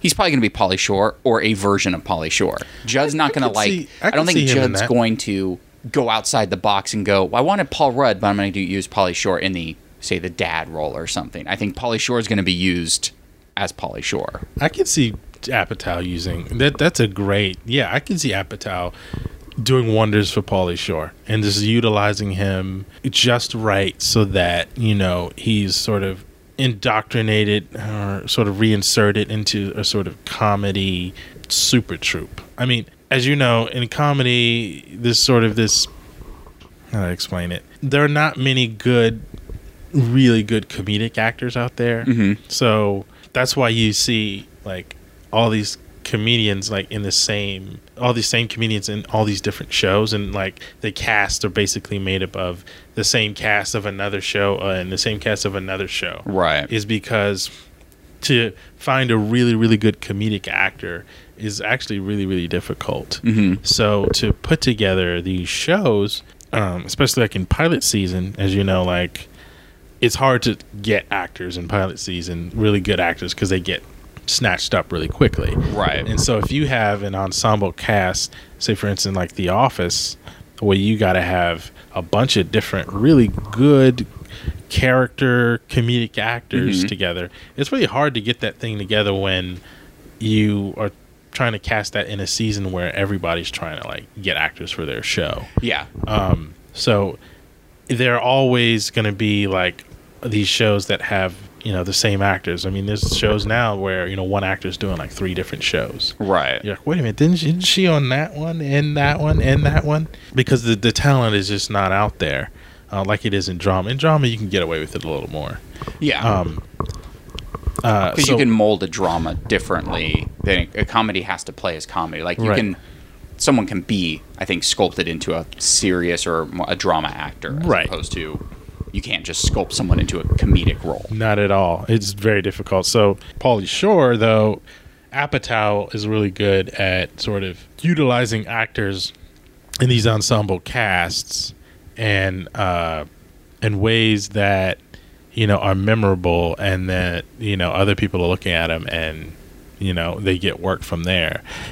I think that that may be the answer. Uh, someone like Apatow doing. Um, you know, putting inserting Pauly Shore in just the right role. Like I don't think Pauly Shore is going to be in like a Tarantino movie, and and you know springboard you know uh, or a second career from that just because I, Right. not like Travolta. I just think it's I just think that it's people think well for Tarantino movie which is sort of specific he was okay for that you know he may have played some like drug lord or something like that you know some lurid crazy drug lord.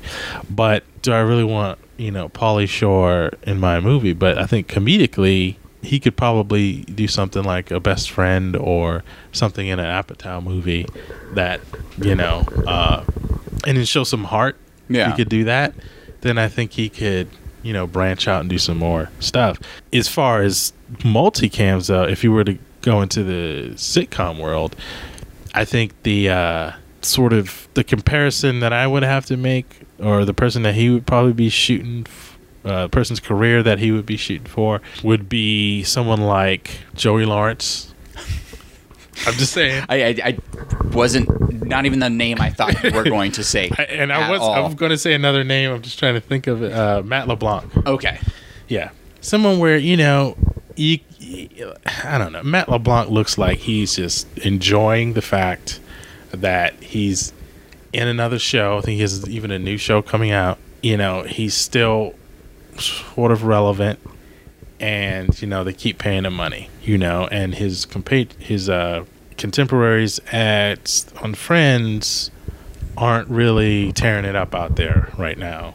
You know, Right, with their yeah. own shows. So he's the guy, as far as sitcoms is concerned, is is out there doing stuff. Same with Joey Lawrence is doing some, you know, show where it's like, hey, I'm top dog here. Uh, they're gonna make you know three thousand of these, you know, the Tyler Perry model, and that's it, you know. And I, and I'm good. I'm good here. Like I don't think that we can expect Pauly Shore to be like lighting it up. You mean like the Joey Lawrence model would be definitely like so then he would do like a ABC Family, which I guess is freeform now, or maybe Nickelodeon or uh, a Disney Channel. Like he's playing the dad Well, or I think- the uncle in a show where he's not the star. He's he, he's a name, but you know he's he's the uncle that's always there, or he's the husband to maybe the wife's the actual star of the show. like I think he can be. I think. Well, yeah, I think he can be the dad. He can do the whole, you know, uh, what is that Tim Allen show? The new one, which is going in its like fourth season or something like Yeah. that. It's it's it's ba- it's a Home Improvement too. Yeah, let's just call it exactly. Home Improvement too because that's exactly what it is. That's what they wanted. But you know, I think you know you could put Pauly Shore in that role, um, the lead role. It has to be on like Family or you know, um, I'm not going to say Nickelodeon, but something. Yeah, I know. It's it's like I don't know a lot of those like Yeah. like the Disney Channel type shows where these things live for five to ten years. Like and the like the Disney Channel. I don't want to bring up the Disney Channel and Nickelodeon because he would kill there. Like he would be top dog there. Right. But I don't think that that's where he would want to go. I don't think that that's where we would. If we're talking about a resurgence, I don't know if that's a resurgence. Like he could work on those networks forever. But as far as like getting out into the mainstream, I think you would have to insert him in there as like the the Uncle Jesse or the you know some sort of you know like you said like uh, sort of a, a supporting character who brings in that comedy relief. Who you know who that character is, but he's just part of the troop He's part of the family. Right. I don't think he's. I don't know if he's got the chops to be. And I'm saying I don't know. Maybe he does to be uh, the, the the main character. And if he does, great. But I don't know if they take a chance on that. And just the name recognition. does he go Paul Shore? You know. Does he not knock off Oh, Pauly? if he does Paul Shore, he's got to do drama then. yeah, like Ricky Schroder went to Rick Schroder, That's true. so he goes Paul Shore. And then he did he did drama. Yeah. So maybe that's it. Paul Shore. It just sounds weird. doesn't it? Yeah, it like does. Paul Shore, and you picture him, you're like, Yeah. no, you're Pauly. You're Paul. Yeah, he's like, dude, you're Pauly. like you know, Rick Schroder's like, whatever, Ricky. You know, Yeah. it's like the minute I was like, I'm Rick Schroder, whatever. You know what you could do is you could like a two and a half men. Uh, I don't know. Is that over? I don't know. It it it it'd been over for a long time, but I think it ended last year. okay. Say it went on. okay, Kutcher was like, you know what? I'm getting back to movies or whatever he's doing. right. I'm out. You could put Pauly Shore in that role, but I would want him to be the grindage, the guy. You know, he could be the old guy doing the grindage and the weasel and doing that. Right. Um, but does he say, uh, or for the example, like uh, if you don't know, George Lopez um, has a show on TV Land called Lopez. Yeah. I mean, yeah. why not, right? He plays just a version of himself. Does Pauly then play a version of him? So Does he get a show called Shore, where he lives in a beach house? I mean, how do you not? Pauly Shore, it's called Shore. Lives, he's at a beach house. He's Pauly. Shore. And then you know he just plays a version of himself, like, but he's a little more, You know- normal. But like he has to be the weasel sometimes. He, he can he can always I think do the James Van Der Beek thing that oh, on when uh, when I did of Twenty Three, Apartment Twenty Three yeah. He was yeah, Van Der Beek was- Van Der Beek was great on that. bomb. I mean he was like and I told him I said dude your takes. Like he you don't realize it but they had him doing some really difficult stuff in that show um, That shows how good he was, though, because there's a thing of just playing a version of yourself where you're like, I'm just sort of more outspoken. It was like he he enjoyed it. Like if you watch that, it's like he ate up the fact that he was playing a version of himself. Yeah. No, no, absolutely, absolutely. And he was like really good. And so I looked at the takes of the stuff that they kind of because it's such a uh, quirky show. They had him do some stuff that was kind of really difficult. And every take, he would just nail it. Yeah. Every take. And so I told him that, you know, he's just a very humble, oh, you know, just putting it back on me. Oh, but Post, Post is great. Post is awesome. And I'm like, no, I'm just saying, you're, you're, I'm just not blowing smoke. I'm Yeah. like, you are really, really good. You know, if you weren't, I probably wouldn't say it. I wouldn't be talking to you right Exactly. now, honestly, because I'd feel more awkward that I'm near you. and I feel like I have to say something positive about you. Yeah, yeah, totally. Exactly. But no, he I mean, I loved being able to say, "Look, I mean, you everything every take you were awesome." And he's just a very humble guy, you know, family guy, um very nice guy. You know, nothing like that, you know, guy on, on Apartment 23, thankfully. Well, But you when know. you have sort of respected him, if that was really no, no, no, no. Actually, you know, you would have been like, "Hey, what a train wreck!" But, but, uh, but no, he's uh, he he's very, very great, gracious, humble guy. Um, it was great to great to see that, but it's great to see as an actor. You know, I really respect him as an actor that he can flip that and just go right in on whatever they were asking of him because Yeah. it's a lot. It's a big ask. To say, okay, you're playing yourself, and this is the version of yourself. Yeah, you're going to be And known as James flattering. Van Der Beek. Yeah, like you're going on the show. Not you're not playing James, you know Smith, which we as an actor that's you, but you're Right. playing James Van Der Beek, yeah, but an extreme version. So it's not even like taking ch- switching his name up. It's you're going to be known as James Van Der Beek in the show. yeah, But I think I think that's he pulled it off where you knew he was winking through it. yeah, Like it was just so over the top, but even as a viewer, you knew it's like this is hilarious. Right. I know that's not him. Cuz it could have come off like holy shit, that feels like that's probably him. right. No, no, definitely, and um, yeah, but he does play it like you. I know that's not him, and then actually when you meet him in person, it's like, oh, that's definitely not him. But uh, but damn, good for him to to be able to do that. Yeah, for I sure. wonder how it would have been though like cuz that show did 2 seasons. Imagine if it had it done 5. Do you think it would have just like 3 more seasons of 22? um, It would still would have worked, but I think that show definitely worked in its 13 episode yeah, uh, chunks.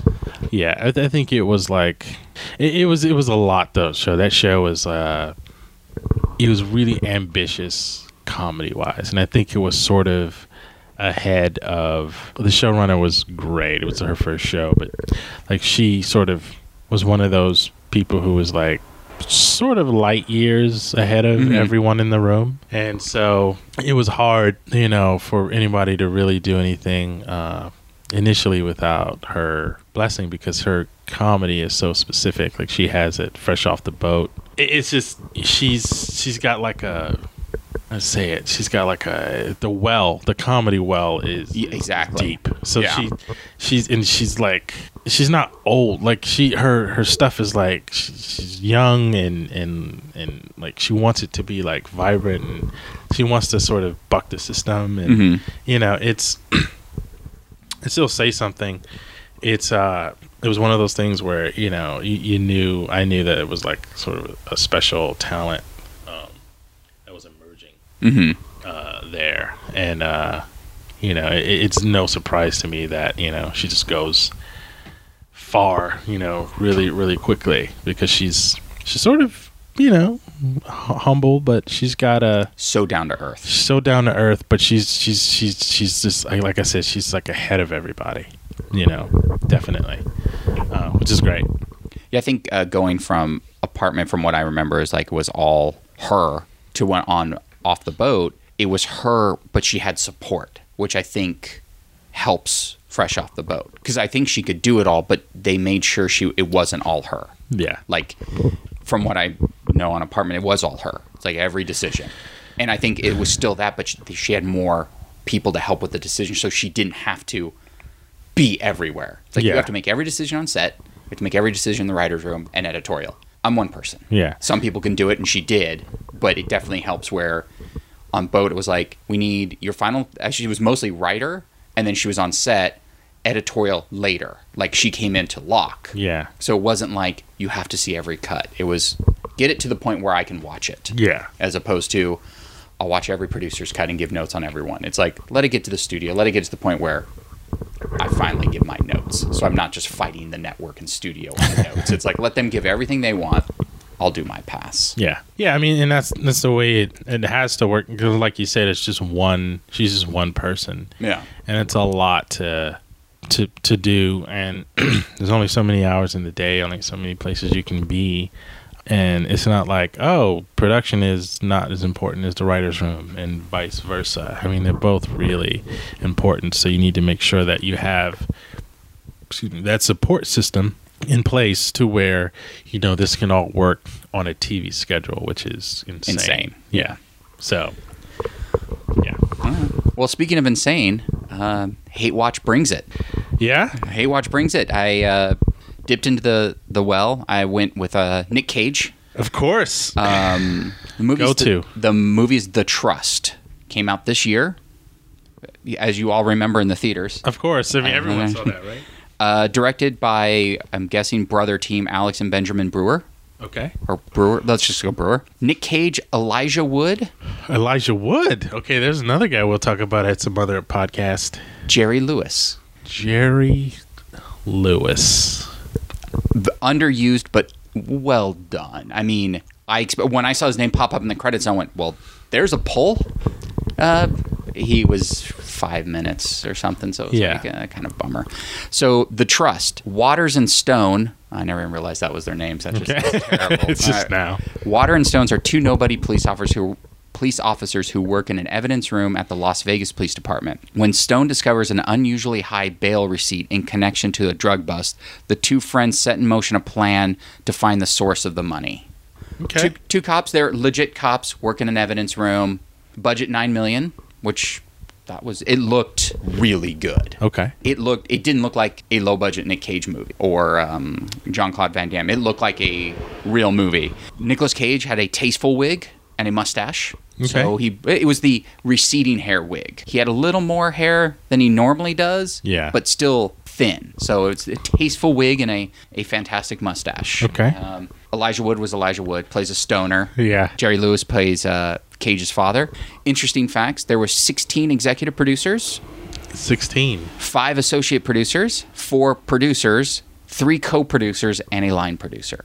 Line producer, I, I kind of left off it, but I remembered it because the line producer is sort of different than most of these other producers. But because I was watching the credits and there was an EP card with three names just kept flashing and flashing, and to the point where it caught my attention.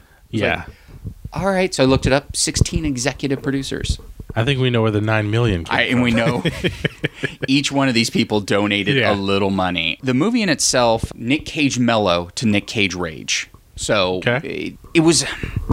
This is a weird one. It's it was a solid movie that fell apart, which is probably ninety percent of the movies I uh, hate watches. Usually start off with a great premise that just fall off. Yeah. So the motivation in this movie is very lacking. Uh, that was probably my biggest, not even an issue. So it's sort of you have your two police officers.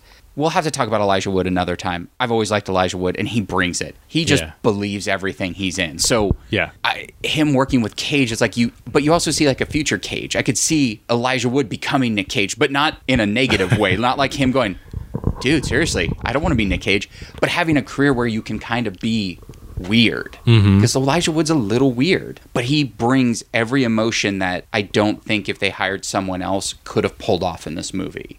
Like Nick Cage is just Nick Cage. So you're just like, go. I don't even know if he knew. I think he thought he was a cop, probably. uh, I got a mustache. Yeah, okay. So the motivation is is they're at a drug bust in the beginning. So they're going through some records and they notice one of the guys had a bail set at two hundred thousand dollars that was paid in cash. So Nick Cage is like calls Elijah Woods, like, don't you think that's weird? I guess. Like Elijah Wood plays that the whole time. Like Elijah Wood plays it as if Nick Cage like Elijah Wood plays it as a the straight person to whatever Nick Cage is doing. So if Nick Cage like doesn't it weird? Sure. Should do should we follow them? I don't know. Do you want to? Like, I mean, just kind of like reactive. There's a scene you can tell was totally improvised. So they're at a bar. Elijah Wood gets a water so it has some lime in it. So Nick Cage grabs a piece of lime and puts Tabasco on it and is about to eat it. And Nick and Elijah Wood's like, "What are you doing?" He goes, "It's what I do." Okay, and he goes, "Well, here you should try it." He hands him his, grabs another one, does it, and actually throws it in his mouth. So I don't know if it was dummy hot sauce or he just put it in his mouth and chewed it. Like Wow. I don't know if that was a character thing in his head where it was like. I'm gonna put hot sauce on this lime and eat it. Oh, you know it was. And it was like, "Do you want dummy hot sauce?" No. Like, "Uh, sure. So it literally the, the movie basically becomes a heist movie. So that's the whole movie in itself. Is it's a a heist, heist movie. movie. House. Like, It- so what it is is they end up following this guy. He he convinces Elijah Wood to follow him. The mm-hmm. the guy that was had the bail. He goes, "Look, he works at a casino. That's all I can say." All right, you did a good job. And It's a good Nick so Cage. Nick Cage then decides to become go work at the hotel as like just in every like you know he they show a montage of him collecting towels and working bellhop or so he gets a job at the hotel in a montage which was Oh, that's hilarious. It was like because Elijah Wood finds out it's like, why are you working there? I want to get more information. And it's like, but that's almost something Nick Cage would do. Yeah. So I don't know what where the character and Nick Cage separate. So it comes to find out that at one point the casino offloads something to a truck that goes to this business, unloads all their stuff. And leaves. And Nick Cage tells Elijah Wood, they drop off stuff every day to this location but no one picks anything up. That he goes, there's something in here. They find out later that they uh, this old deli or whatever it was had a safe and you know installed. He goes, we should find out what's in the safe. But I don't think they he his whole motivation was never to bust them. His motivation is we should take whatever's in that safe. And Elijah Wood's like, okay. He just it's like we just need someone in this movie to just agree with Nick Cage.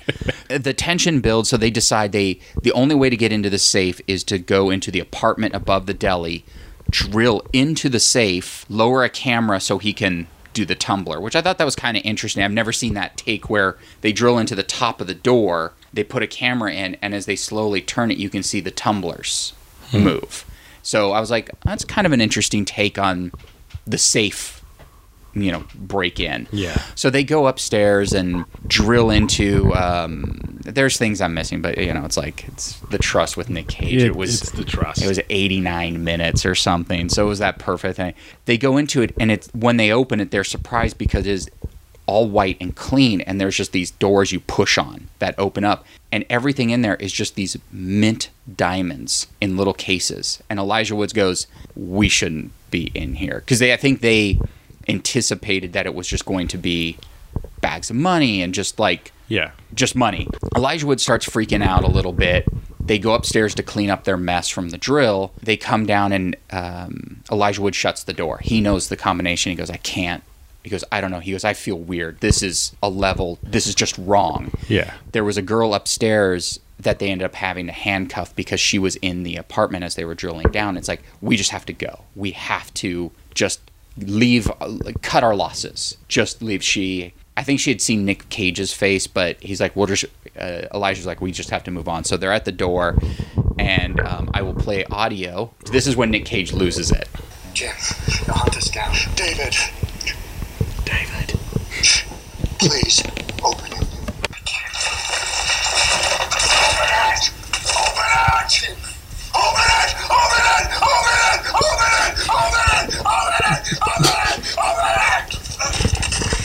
All right, so that was Nick Cage having you open the door. wow. Nick Cage was at a six for most of the movie, where Yeah. just kind of weird, like, oh, I put hot sauce and limes, Right. And then that happened, and that was I was like, all right, I'm in. But I mean, this was also towards the end of the movie. But I was just like, this is this is the Cage I was hoping for for the Right. whole Exactly. Um, Vintage. So they he ends up actually opening it up. Cage loads up, starts to load things up. Elijah Wood goes upstairs. He grabs a gun. He's going to release the girl and just leave. Nick Cage comes up. He shoots Nick Cage, grabs the girl and leaves. And he's talking to the girl, going, "Look, I'm going to take you to a certain point.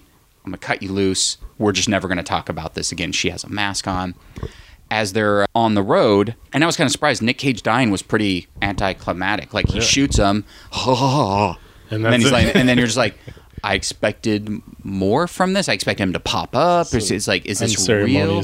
Yeah. And then Elijah Wood's on the road, and these vans pull up. So they have been following him. Yeah. The van in front of him opens the door. Elijah Wood reaches for his badge, which I actually thought was a, a good move, sort of mm-hmm. like prevent him. Gets shot in the head Wow. clumps over. The girl gets out of her ties, gets in the van, stops it. Credits. through the credits, they're in the evidence room cleaning up. So it was that was kind of cool because so it's not Nasty Baby where they do a roller rink. The credits roll and it's the evidence from the screen because like when he shows his badge and gets shot, his badge falls to the side with a little blood on it. They show that going into an evidence bag. He had a wedding ring, which they never explained if he was married or not. He just had a wedding ring on. Oh. They show that going into a bag and then it goes into the evidence room. And I was like, well, that's kind of a cool little button because that's where they worked. No explanation. It was going pretty good because it was just a general heist movie with weird motivations. That you never knew why.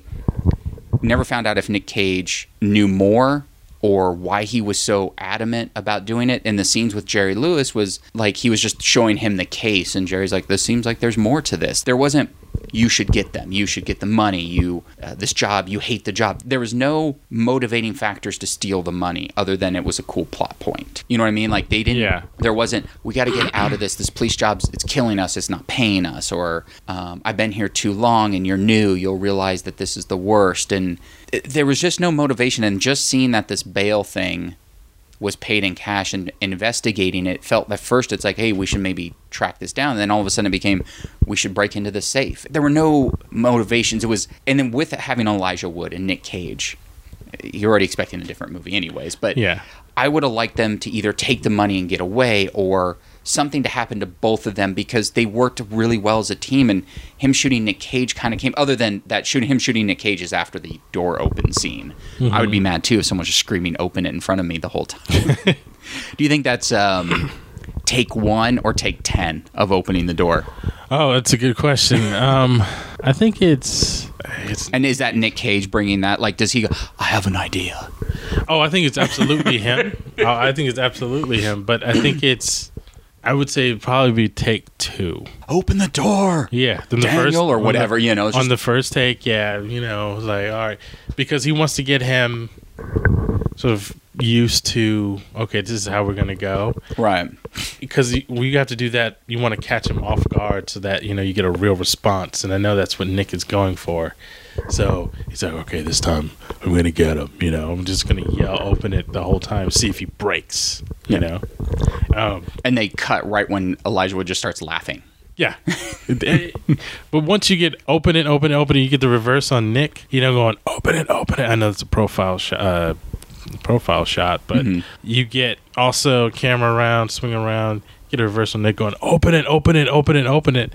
Like even if Elijah cracks, like you, They haven't. you, you know, you just put that on Nick, and you know we're just like, oh my god, what is unfolding here? Right. It's Nick Cage. This Yeah. is what he does. But yeah, he did. he just went to Nick Cage like like no semblance of reality or anything. It's like okay, he's a, a nut nut because job. as you saw from that scene which will be posted on twitter is it is it's like i need you to open the door if Yeah. you're scared don't worry Yeah. and it's like very mellow open it open it and he just goes nuts like Yeah, it's, it- it- there's like no ramp up and he hadn't had any scenes prior to that other than a couple nick cage e moments or whatever Yeah. um and i think what it is it's like with this it's you had Nick Cage and Elijah Wood, which seemed like a, at least more of a legitimate film. It wasn't definitely Nick Cage and nobody else. It was like, oh, Elijah Wood must. And these directors, I looked them up. This is their first movie, so I don't know how they intertwine with anything. I don't Yeah. know uh, their history with Nick Cage or how they got nine million dollars and how you got Jerry Lewis. Which I, the only thing I did read was Nick Cage goes, "I love Jerry Lewis to be my dad," and I guess Oh. they made a phone call and they were like, "Sure." I don't know. I guess it's that easy I, probably. So it was an enjoyable watch. Once again, this actually is the ones I kind of like. Like, mm-hmm. oh my god, this was pleasant, shot well, music was good, acting. Well, Nick Cage aside is different, but Elijah Wood was he's so good. It, it was just it's. I think what it is. It was the lack of motivation in the beginning of why are we here. I think mm-hmm. that's what it is. I don't know why they're doing what they're doing Wow, and that's to bad. have even if Nick Cage died at the end, but I guess there was I mean the little payoff that no one gets away with it, but that wasn't sort of the motif of the Elijah Wood was just a lackey cop really. And there was a couple things they which they have a lot of hap- a lot of things that happen in Hate Watches. There's things that are kind of cool that never pay off. Like there was a cop that liked to sort of play Russian roulette um, but not with a real bullet. He always takes the bullet out. So it's sort of his thing he does. It, they did it twice, and I was like, third time he's going to kill someone. There was never a third time. And I was like, Oh. oh, because I, expected him to come back later. It was like when you introduce someone twice, sort of doing the same thing in two different situations, it's always that thing of threes. All right, the third time is when he accidentally leaves the bullet in and kills the wrong Right. person. So you're just a lot of this is just you're used to things you've seen in movies. So everything you know is based on everything you've seen before. So Yeah. there's just these tropes that you're used to and that didn't it was like oh. And not like i was looking forward to it but it was like oh you led me on this one path. And it wasn't like a macguffin or something or a red herring. It was just sort of you didn't have a payoff which was kind you of think a they shot that and cut it out, or? I almost wonder if there was another ending. Because also too nick cage has fooled it, they did a lot of twos with no three payoff. Nick cage um, scared elijah wood a couple times by sort of playing dead so there was one there was a little explosion before the door opened not explosion of nick cage acting an actual real explosion No. and uh, he goes up to him and he's like oh my god you okay and he's like boo ha, ha, ha, ha." Yeah. and you're like okay so when he actually shoots nick cage and he falls down yeah, you actually think he's going to pop back up and there's going to be a, a wrestling scene or something. No, he doesn't pop up. Quit doing these things of two and doing it a third time with no payoff. It's like you guys got to go back to film school. There's Yeah. I know there I don't think there's a rule, set up and payoff. but if you're doing it 3 times, the third time's going to be the different time.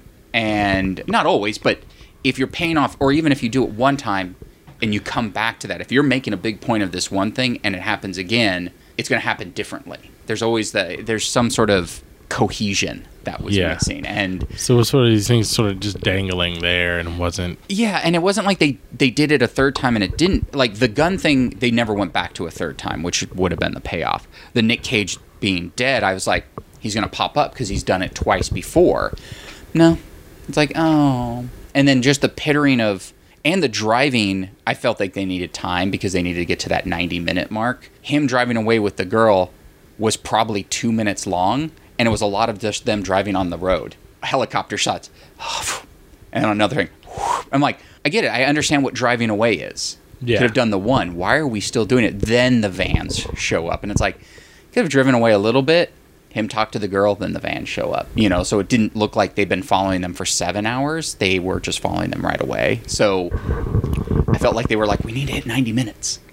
Like our overseas distribution they request 90 minutes and we're at 88 Probably. couple more driving shots Yeah, I mean, eh, I'm sure that that's with 16 executive producers. I'm sure that you know that was part of the conversation. But you know that there's a lot of footage that probably ended up on the cutting room floor with Nick Cage being just. it's like look even for nick cage Yeah. we can't use this Right. in the movie Yeah, yeah, you know that he really went probably in every take. I mean, every uh, setup, he probably went there like at least once. Where they're like, okay, we can't, you know, we can't use this. we have him at a, uh, at a 10 every time Yeah. we can't have him at a 10 Exactly. Do you think they had to like rein him in? Do you think it was take one he would do that and then look, Nick, can you just do it, you know? and then by take three he was just tired so he, he did two hard ones like Yeah. full on by take three i'm kind of tired so he brought it down we're like great threes, threes and ultimately that's the take you use. Well, it was funny. One of the things that made me laugh, they had to move something, and he goes, "All right, on three, two, one, three," and they picked. I was like, I literally, I was like, "D- d- wait, rewind. I was like, I don't. I think they did the math wrong, but it was funny because it was Nick Cage. He's like, "All right, on three, two, one, three," and then they picked it up. What they were picking up, I was just like, I don't know if that's genius. If it was written that way, Yeah. or Cage is a genius. It was a fantastic line. I don't know, but I, I kind of always want to give it to like if I were guessing I, to Cage just Yeah. because he's he's that I got an idea kind of Yeah. guy who's going to come in there and is like, yeah, these guys think they know what's going on with this character. They don't know what I know. Yeah. And I'm going to flip it on its ear and I'm going to go ahead and like really put you know what my spin on it is and it's like it I, I just don't know you know that saying you can't make this stuff up Right. it's like it's kind of hard to believe that the writer is thinking up a lot of this stuff some of it yes but but a lot of it cage has made a career out of I got an idea for this character, a career. So he's gonna infuse whatever he's gonna infuse in it. And when you're hiring Nick Cage, you know that that's what it is. If you want Clooney, if you want uh, Daniel Day Lewis, there we go. you hire Daniel Day Lewis. You're not hiring Cage. You're hiring Cage because you know that you got to rein him in. If that's what you want, you got to know that he's going to go crazy with it. Like he wants to go crazy with it. And, you know, he's the kind of guy who, if he's cast as president, he's going to be like, but what if he was a clown? You know, and just put in like, you know, makeup, you know, white makeup and just be a clown, you know? I have a backstory. Yeah, exactly. It's going to be what it's going to be, and that's what you get, you know? Do you think on take two it's like uh, no, it's uh, on three, one, two, three.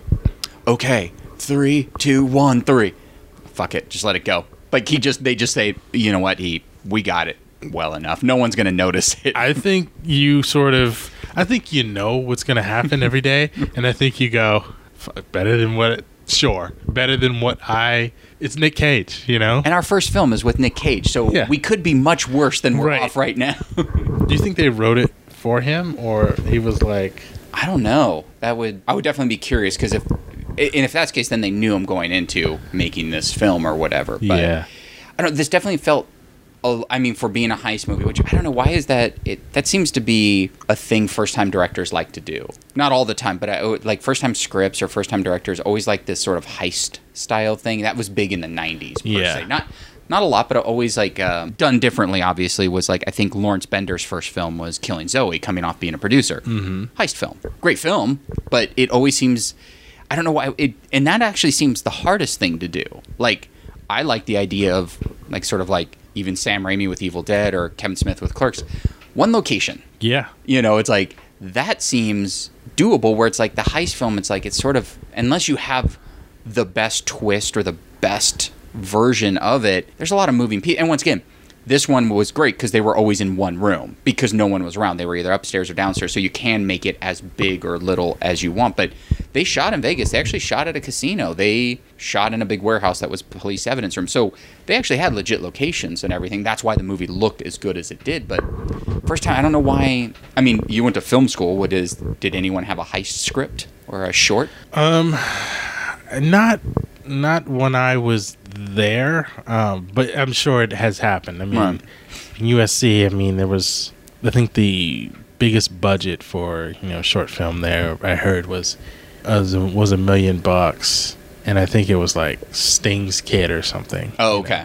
So it was like, yeah, I mean, they there are people who in filmmakers in film school where where I went that would do that, the heist movie, just because it's like, I guess because it, it, it's pre-built in tension that you don't have to create your own. I, you still have to write it. It still has to be good, but you know there's going to be the build up to it, and then the aftermath. yeah, I mean, I think it's a good sort of simple model. I mean, because we've you know we've all seen it, um, but like you said, it's it's like a lot of a lot of moving parts. I mean, if I think that if you're smart, you can you can really make something very interesting that does utilize the two locations or the one location. And, you know, the heist movie is really about the setup. It's really about what takes place around it. It's really about the emotions and the anticipation of what they're going to do as opposed to the actual mm-hmm. heist. The actual heist is, it could be artfully directed, but it's really like whatever. It's really about the relationships between these people who are going to uh, pull this thing off, Right. And the impending danger that this this poses, um, and it's that danger versus the reward. You know, the risk versus the reward, and that's basically all it is. And the reward's got to mean something. You know, it's got to mean if we get here, if we get over to the other side of the rainbow, you know, we got it. And that was the thing with this. They you never knew why they were doing it or the end goal. So in your head you start going, "Oh, that'll be the twist." The end goal was maybe he lured him in to maybe do it for a promotion or something. Like it's like, "Oh, maybe there's another motivating factor or all right, we're we're rich now. Bye. Yeah. Credits. Oh, uh, okay. I- Right. Wh- which is you know still anticlimactic, but at the same point, at least you know, okay, this is why he's doing it. Mhm. But for no apparent reason, it's like, Yeah, you never knew whose money it was, why it was all diamonds, why this vault looked the way it did. And, and sometimes you can forgive that. Like if they stole everything and got away and there was a button to the story, I'm like, okay, great. You know, or maybe the reveals in the credits or something of whose money, or right before the credits is whose money it was, but there was no. They never even found out, even with him dressed up as a waiter or whatever. There was no. I found it's the mobs. They weren't even really too concerned about whose it was. Like it, it until they opened it up and Elijah Wood was like, "We shouldn't be in here." but before that, there was no, oh, we're dealing with you know this mob or whatever. Right.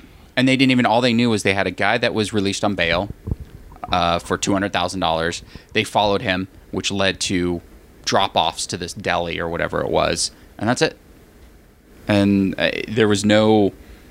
Oh, and being police officers, if these were just like regular guys that happened to like, if they were casino workers that had fa- stumbled upon this, Right. it would make sense. But it's like being police officers, they didn't even know. I mean, they used some of their influence to like get plans and stuff like that of the layout of the thing, but they didn't like use their influence like, who owns this building? Maybe we shouldn't be dealing with this. So there are a lot of things that you can forgive or leave out because it's just moving the story forward. But when you have no motivation, and I was like, okay, I just, I would say it's definitely one of the better of the Nick Cages I've seen recently. Like ending, there was no payoff, kind of crumbled a little bit, but he was pretty good. Elijah Wood was pretty good. It was shot well. Like there felt like there was some care taken into it. What was left on the floor, I don't know. I mean, you're dealing with 16 executive producers and your first time directors. I don't know how much they had say.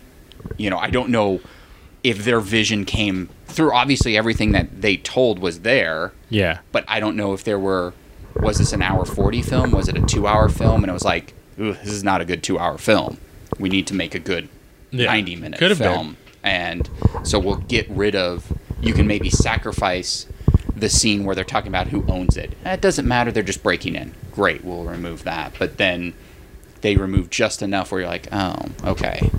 But the motivation behind it all, you still you lost a little of what maybe that key scene was the motivation scene and it was like like the scene where nick's like i can't do this. I need to i've been doing this a 100 years and i lost everything.